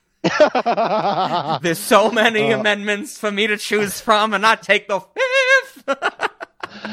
Not no longer available on Netflix. Uh, but that's my answer, Zach. I would love to hear your thoughts on squirrel oddities and late night squirrel. Yes. Uh, I'm going to say no to Cinemati, except for the last 10 minutes of Teen Beach 2. The last 10 minutes is a Cinemati. And I'm also going to say no to Late Night Movie, because if I ever try to explain to people why this movie's insane, um, the second one, um, other than Rob, nobody else would ever get it on the face of this earth. That's so a I'm really good point. no. Is this is this is the conceit of this movie a challenge to people? Yes. Yes. Okay, I'm I'm glad we're in agreement because I think that, like I said, that's why I like it as a late night movie. That it is a challenge to the audience. It is. The first one's not bad. Second one, it's going to get grating after a while. I'm I'm cruising for a bruising. Cruise. That's the thing. Like, there's some really memorable songs in the first one, and the second one, there's really no memorable like music. It's just Oh, kind of there. Yeah, I mean, I don't even think we got into it, but the the mu- I mentioned at the start. I love the music. The choreography is also fantastic. Except for the part in the second one where they're trying to make like an upside down smile, turn upside like right side Oh, up. that's and oh, like the, smile isn't cafeteria, outdoor all. Like, cafeteria scene. That's the stupidest fucking thing. The first movie, though, when Grace Phipps does that hip bump on the twenty four cent jukebox, and then you got that dance off between the bikers and the surfers. Hell yeah! all right, Rob, what what sort of snacks do you have in store for this movie? Oh, we got to do snacks. I mean, well, first of all, I have to mention. I don't know if you remember this, Zach, but there was a time in my actual life, and if anybody could tell, uh, I was being a little goofy with the squirrel idea this episode. I don't know. Did you pick up on that, Zach? That I was being a little I- goofy. I- it, it was subtle, but it was subtle. there. It wasn't, you know. I, I like to, I like to, you know, do my bits very subtly. Um, there was a legitimate time in my life, which I think Zach has heard this story once before, but it was probably mm, ten plus years ago. That none other than Boompa had a squirrel taxidermied. Do you remember this story? No. My grandfather, who we call Boompa, of course, he uh, lives in uh, upstate New York. He lives out in the woods. And there was a time when he was having an issue with squirrels in his chimney. And he caught one of the squirrels, killed it, and had it taxidermied. And I will never forget that one year for Christmas, he gave me the squirrel's tail. and he was, and I was like, Bumpa, what is this? Because I'm a little weird kid, and I'm like, Bumpa, you're great. What is this? And he's like, I fucking killed a squirrel. Here's his tail. I would love to sell taxidermied squirrels made by Bumpa, artisanal taxidermied squirrels made by Bumpa. Whoa, whoa, whoa, whoa, whoa, whoa! He taxidermied it himself. Yeah. That's that's Bumpa for you. He was like, I fucking I hate everybody, especially the and I'm gonna taxidermy my own squirrel. That whoa, whoa! you know Bumpa Bumpa's so racist. And know- and religious, I guess. Oh my god! I I want artisanal taxidermied bleep squirrels. Can we bleep that, please? We'll probably will beep that because uh, I love Bumpa and uh, he's still alive. I, I, we will never forget Bumpa. No. but what do you think about taxidermied artisanal Bumpa squirrel?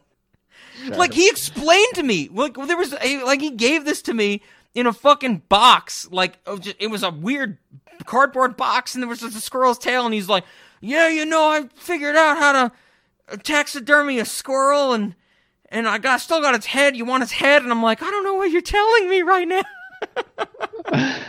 Do you still have the tail?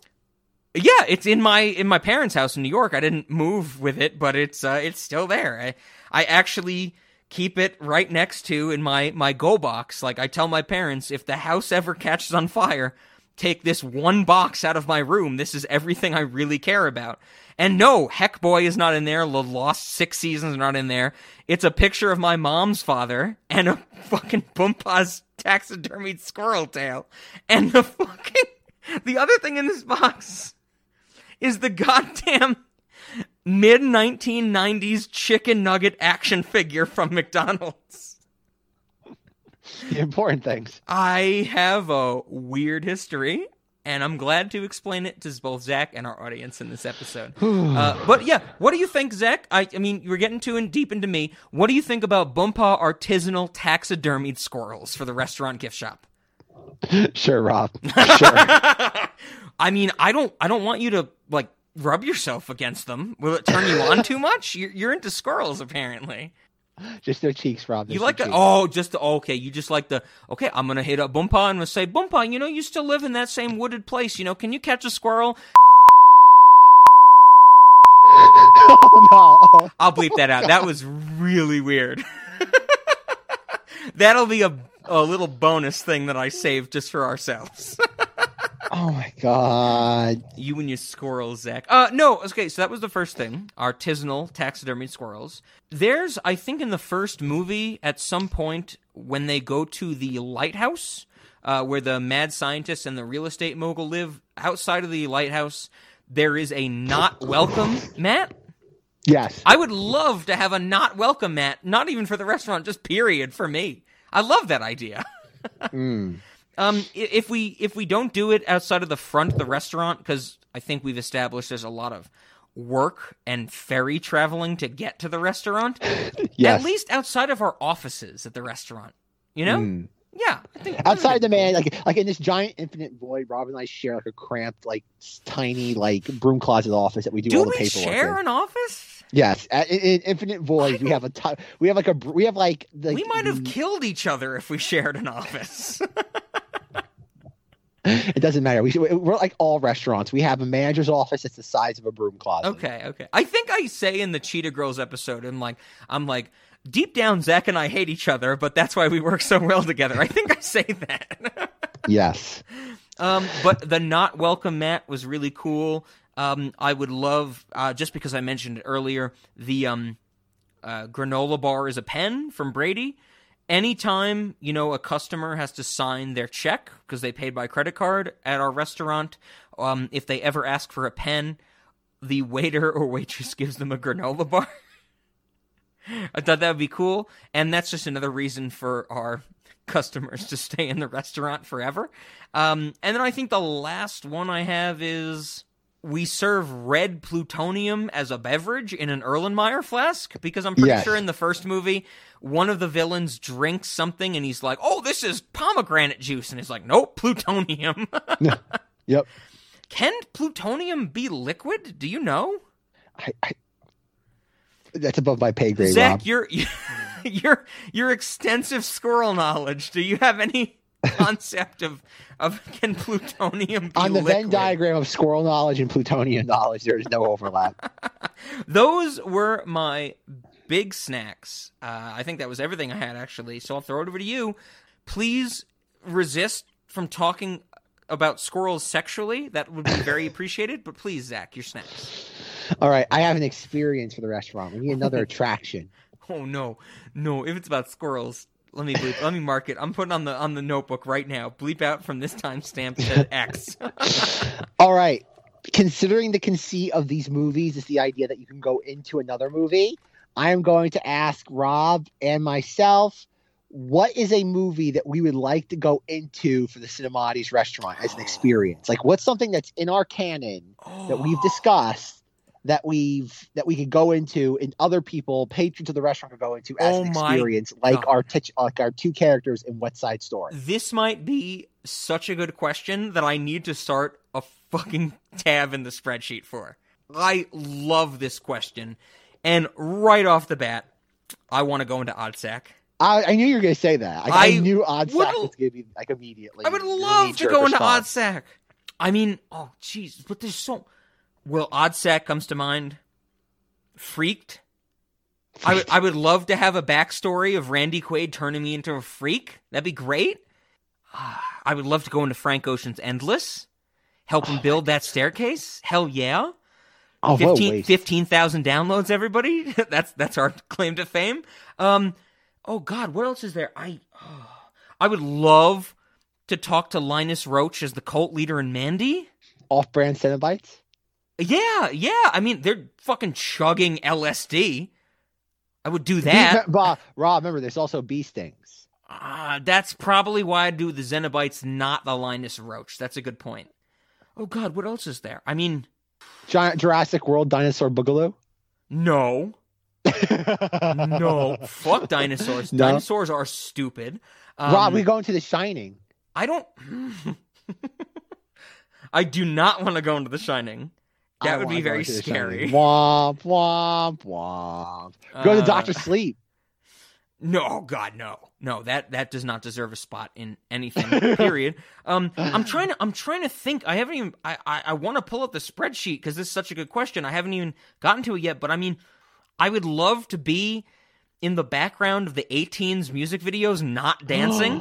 like I would love to just be standing dancing. there and with a very awkward position. Dancing. um, what else? have we done? Tomorrowland. Uh, oh, fuck that. Absolutely not. Well, no, actually, I would like to be in Tomorrowland so every moment of the movie I could scream at how stupid Britt Roberts it is. I'd be like, "You dumb you fucking know- bitch, wait, put you your face the- back on." Did you know that Princess Jasmine in Lemonade Mouth was was up for the role of Britt Robertson in Tomorrowland? I they did went with not Britt know Robertson that. I did not know that. Now you do. Okay. Okay. I, I pulled up the spreadsheet. This is this is the most ridiculous thing you've ever asked me, Zach. Um uh, uh, uh, Triplets of Belleville. I would love to be in that because it's an animated movie. You get one, Rob. Everybody gets one. Everybody gets one. What do you mean one? I just listed like five. You got. You don't get to get five. You get one. Pick get- one. Don't. Okay, I would. Okay. Oh God. You know what my you know what my probably number one thing is? I would love to be, and this is over all the others. I would love to be a character whose voice is portrayed by R. Kelly in Trapped in the Closet. I would love to be in Trapped in the Closet. What a waste. That's What not a waste. a Trapped in the. Closet is amazing. And even though R. Kelly is a fucking terrible person, he made the greatest work of sprezzatura in existence. And I want to be in it. I know what mine is. I'm gonna, I'm gonna say it's like you want to fuck a squirrel. uh, it's a Disney Channel movie. I can't do that. I Um, think that you, you might go down in history, Zach, for the remainder of this podcast. You can never leave again. You can never take another hiatus because every time you're not here, I'm gonna say, "Where's Zach? He's at the restaurant fucking a squirrel." you, you have, you can never leave, Zach. All right, my choice is Wonder Chosen. would you want to be like? Who would you want to be in Wonder Chosen? I mean, like, I don't know. You don't have to be somebody. It's like what uh, Mac and Brady are in Teen Beach movie. They just show up and they and, and they mess have it to up. be somebody. No, I thought you were gonna say you me. wanted to be Chauncey You gotta be or me. Didn't like the that. song teach you anything from the movie? You gotta be me. Well, in my uh, future history or future history, Rob, Rob, Rob, Rob, Rob. We can go to Tenet. We can go to the world of Tenet and go through the uh, the turnstiles. I want to be one of the EMTs that's dealing with the plane driving into the fucking art gallery hangar. exactly. You can be the art gallery man who runs out of the room. oh my god, no, that's a, You can actually be, a you really can be military question, woman or scientist lady. Who do we be in a movie? How do we revisionize? You can be Elizabeth Debicki and spray tanning lotion on the floor of a yacht. be Elizabeth. De- Elizabeth. Debicki's too tall. I don't want to be Elizabeth Debicki. We're all Elizabeth Debicki. No, she's so tall. I mean, how are you going to be with a squirrel if you're that tall, Zach? Oh my god. Alrighty, Rob. That is my contribution to the restaurant. Is that it? You don't have any actual snacks? What's okay? You already said the plutonium. The only thing I I, can think of, and I thought about this from yesterday. I don't think I told Rob about this. I drove an hour to go get a Christmas ornament at a, a Hallmark in Middletown. You did not tell wha- me that. Okay, so I- uh, correction: Zach drove an hour to date a squirrel. Continue. okay. Um. So Zach well, I- got well, swiped right on Tinder or Squinder, which is Tinder for squirrels. Squirrel. No, Rob. Don't you mean? This is never gonna end, Zach. This might be better than Big Whiskey. Zach Oh and his God. squirrels. There's more than one now. Um. But why? You're a player. mall- You, you're- you're a player, Zach. You love your squirrels. Don't get me wrong. I'm not shaming you. You love your squirrels. Big bushy tails, big eyebrows, puffy cheeks. Hey, hey. You've seen one squirrel. You've seen them all. What is happening? but while I was at this mall, I saw a bunch of stuff. I saw a bunch of people, mostly like teenagers, drinking like I don't know what store in the mall was selling these, but like it was a drink out of like a half pineapple. Oh, like a like a pineapple boat? Like cut the long way or the short way? The that in ha- like like you know like length like uh in the middle like. Like in like and it had like a straw sticking out of it, and like everybody, I saw a bunch of people. with Oh, these. oh, like a like a like you drink from like a coconut, but it was a pineapple. Yes. Okay. Yes. Oh, gotcha. And I don't know why you would go to a freaking mall to get a drink like this, but I thought of it like in connection to a Teen Beach movie. And I'm like, beach, pineapple drink. The kids seem to love it, so why not? Interesting. Maybe that's. Maybe that's what we put the children's size antifreeze into. Uh, yes, I would like a children's size antifreeze out of a pineapple. we What got you, sir. What movie? What movie got, did the the child size antifreeze come from? I don't remember the exact movie, but I do know in our history, years before the podcast, the child size ant- child size antifreeze came from shit talking on Halo 2, if I remember correctly. Was it Halo? Yeah, I think when we were playing Halo and I was all gung ho, which I still am, don't get me wrong, about killing teammates. because the only good part about playing an online game is friendly fire. That we were talking to people like on mic on Xbox Live, going like, making fun of them. And I think there was one bit we were doing where it was like, you know, hello, like talking like it was a um a drive through, and I was like, can I get a child small antifreeze? I That's where it remember that at all. started. Yeah, I yeah. don't remember that at all. Oh, Zach, that was our our golden age of Halo and Guitar Hero. Yes. Guess what? It was before you found a squirrel. Guess what? Chicken butt. Oh. But yeah, I, I know it's come up. That the antifreeze stuff has come up. I don't remember when that's come up on the podcast, but um, that's it. All comes from you know. Hey, spoiler alert! Zach and I were friends before we started this podcast. If anybody didn't know, Indeed. Indeed. All right, Rob. So are we gonna tell? I think we kind of already told them what we're doing next week. yeah. Um, stuck in the suburbs, right? No. Wonder Woman. yeah, I mean, Wonder Woman. Zach and I had a, a, a very a lengthy discussion before we recorded this episode about, you know, is it going to work that we can uh, record and release Wonder Woman in time? It turns out yes, because we have nothing to do on Christmas. Ain't that fun, folks? I have nothing to do because of life circumstances, and Rob is in isolation. Uh, I, I guess. I mean, I the only thing I'm now considering is that you're gonna hit me up two days before Christmas or whenever we're supposed to record, whether it be 25th or 26th, and go, "Hey, Rob, you know I met a nice squirrel. We're gonna hang out. Maybe we should do a different episode." Are there any good squirrel movies? oh my god, that's an actually good question. Are there good squirrel? movies? Kristen Wiig dresses up as a squirrel. Yes. okay, okay, okay. Quick before. Ah! Before we end this episode, before I stop this recording, I am I just typed in squirrel movies into Google. Oh boy. Um, okay, okay, this is what comes up. Over the Hedge from Oh, okay. 2006, which I think is an animated mm, mm, animal movie.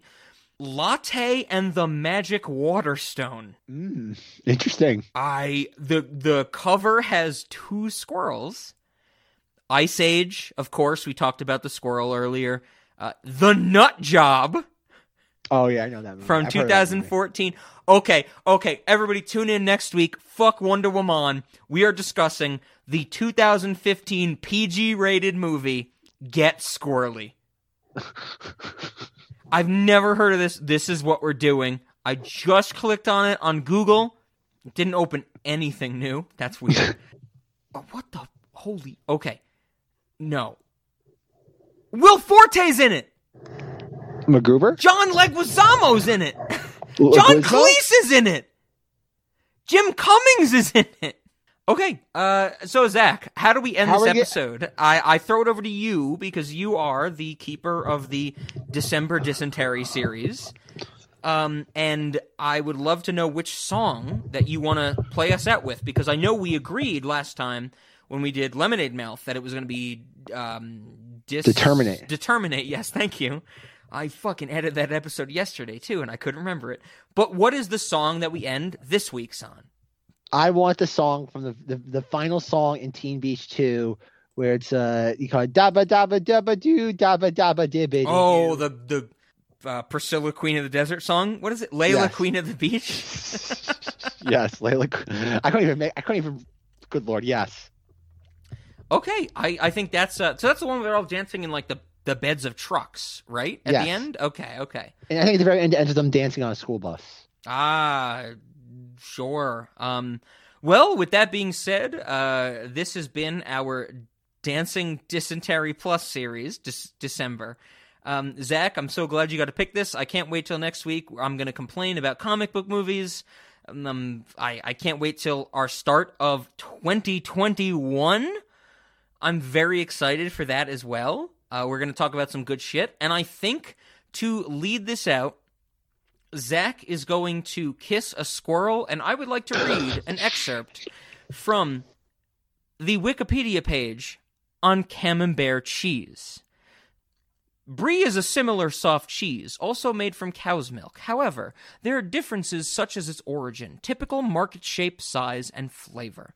Brie originates from the Île-de-France, while Camembert comes from Normandy. Traditionally, Brie was produced in large wheels, either 22.9 centimeters or 36.8 centimeters in diameter, and thus ripened more slowly than the smaller Camembert cheeses. When sold, Brie segments typically have been cut from larger wheels, although some Brie is sold as small, flat cylinders, and therefore its sides are not covered by the rind. By contrast, Camembert is ripened as a small, round cheese, 10.2 centimeters in diameter by 3.2 centimeters, thick and fully covered by rind. This ratio changes as they bind and taste,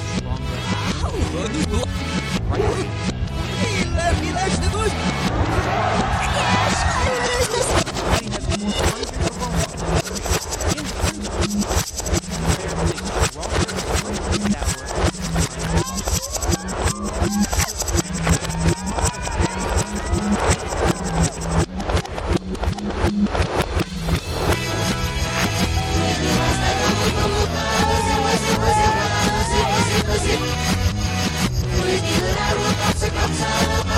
Camembert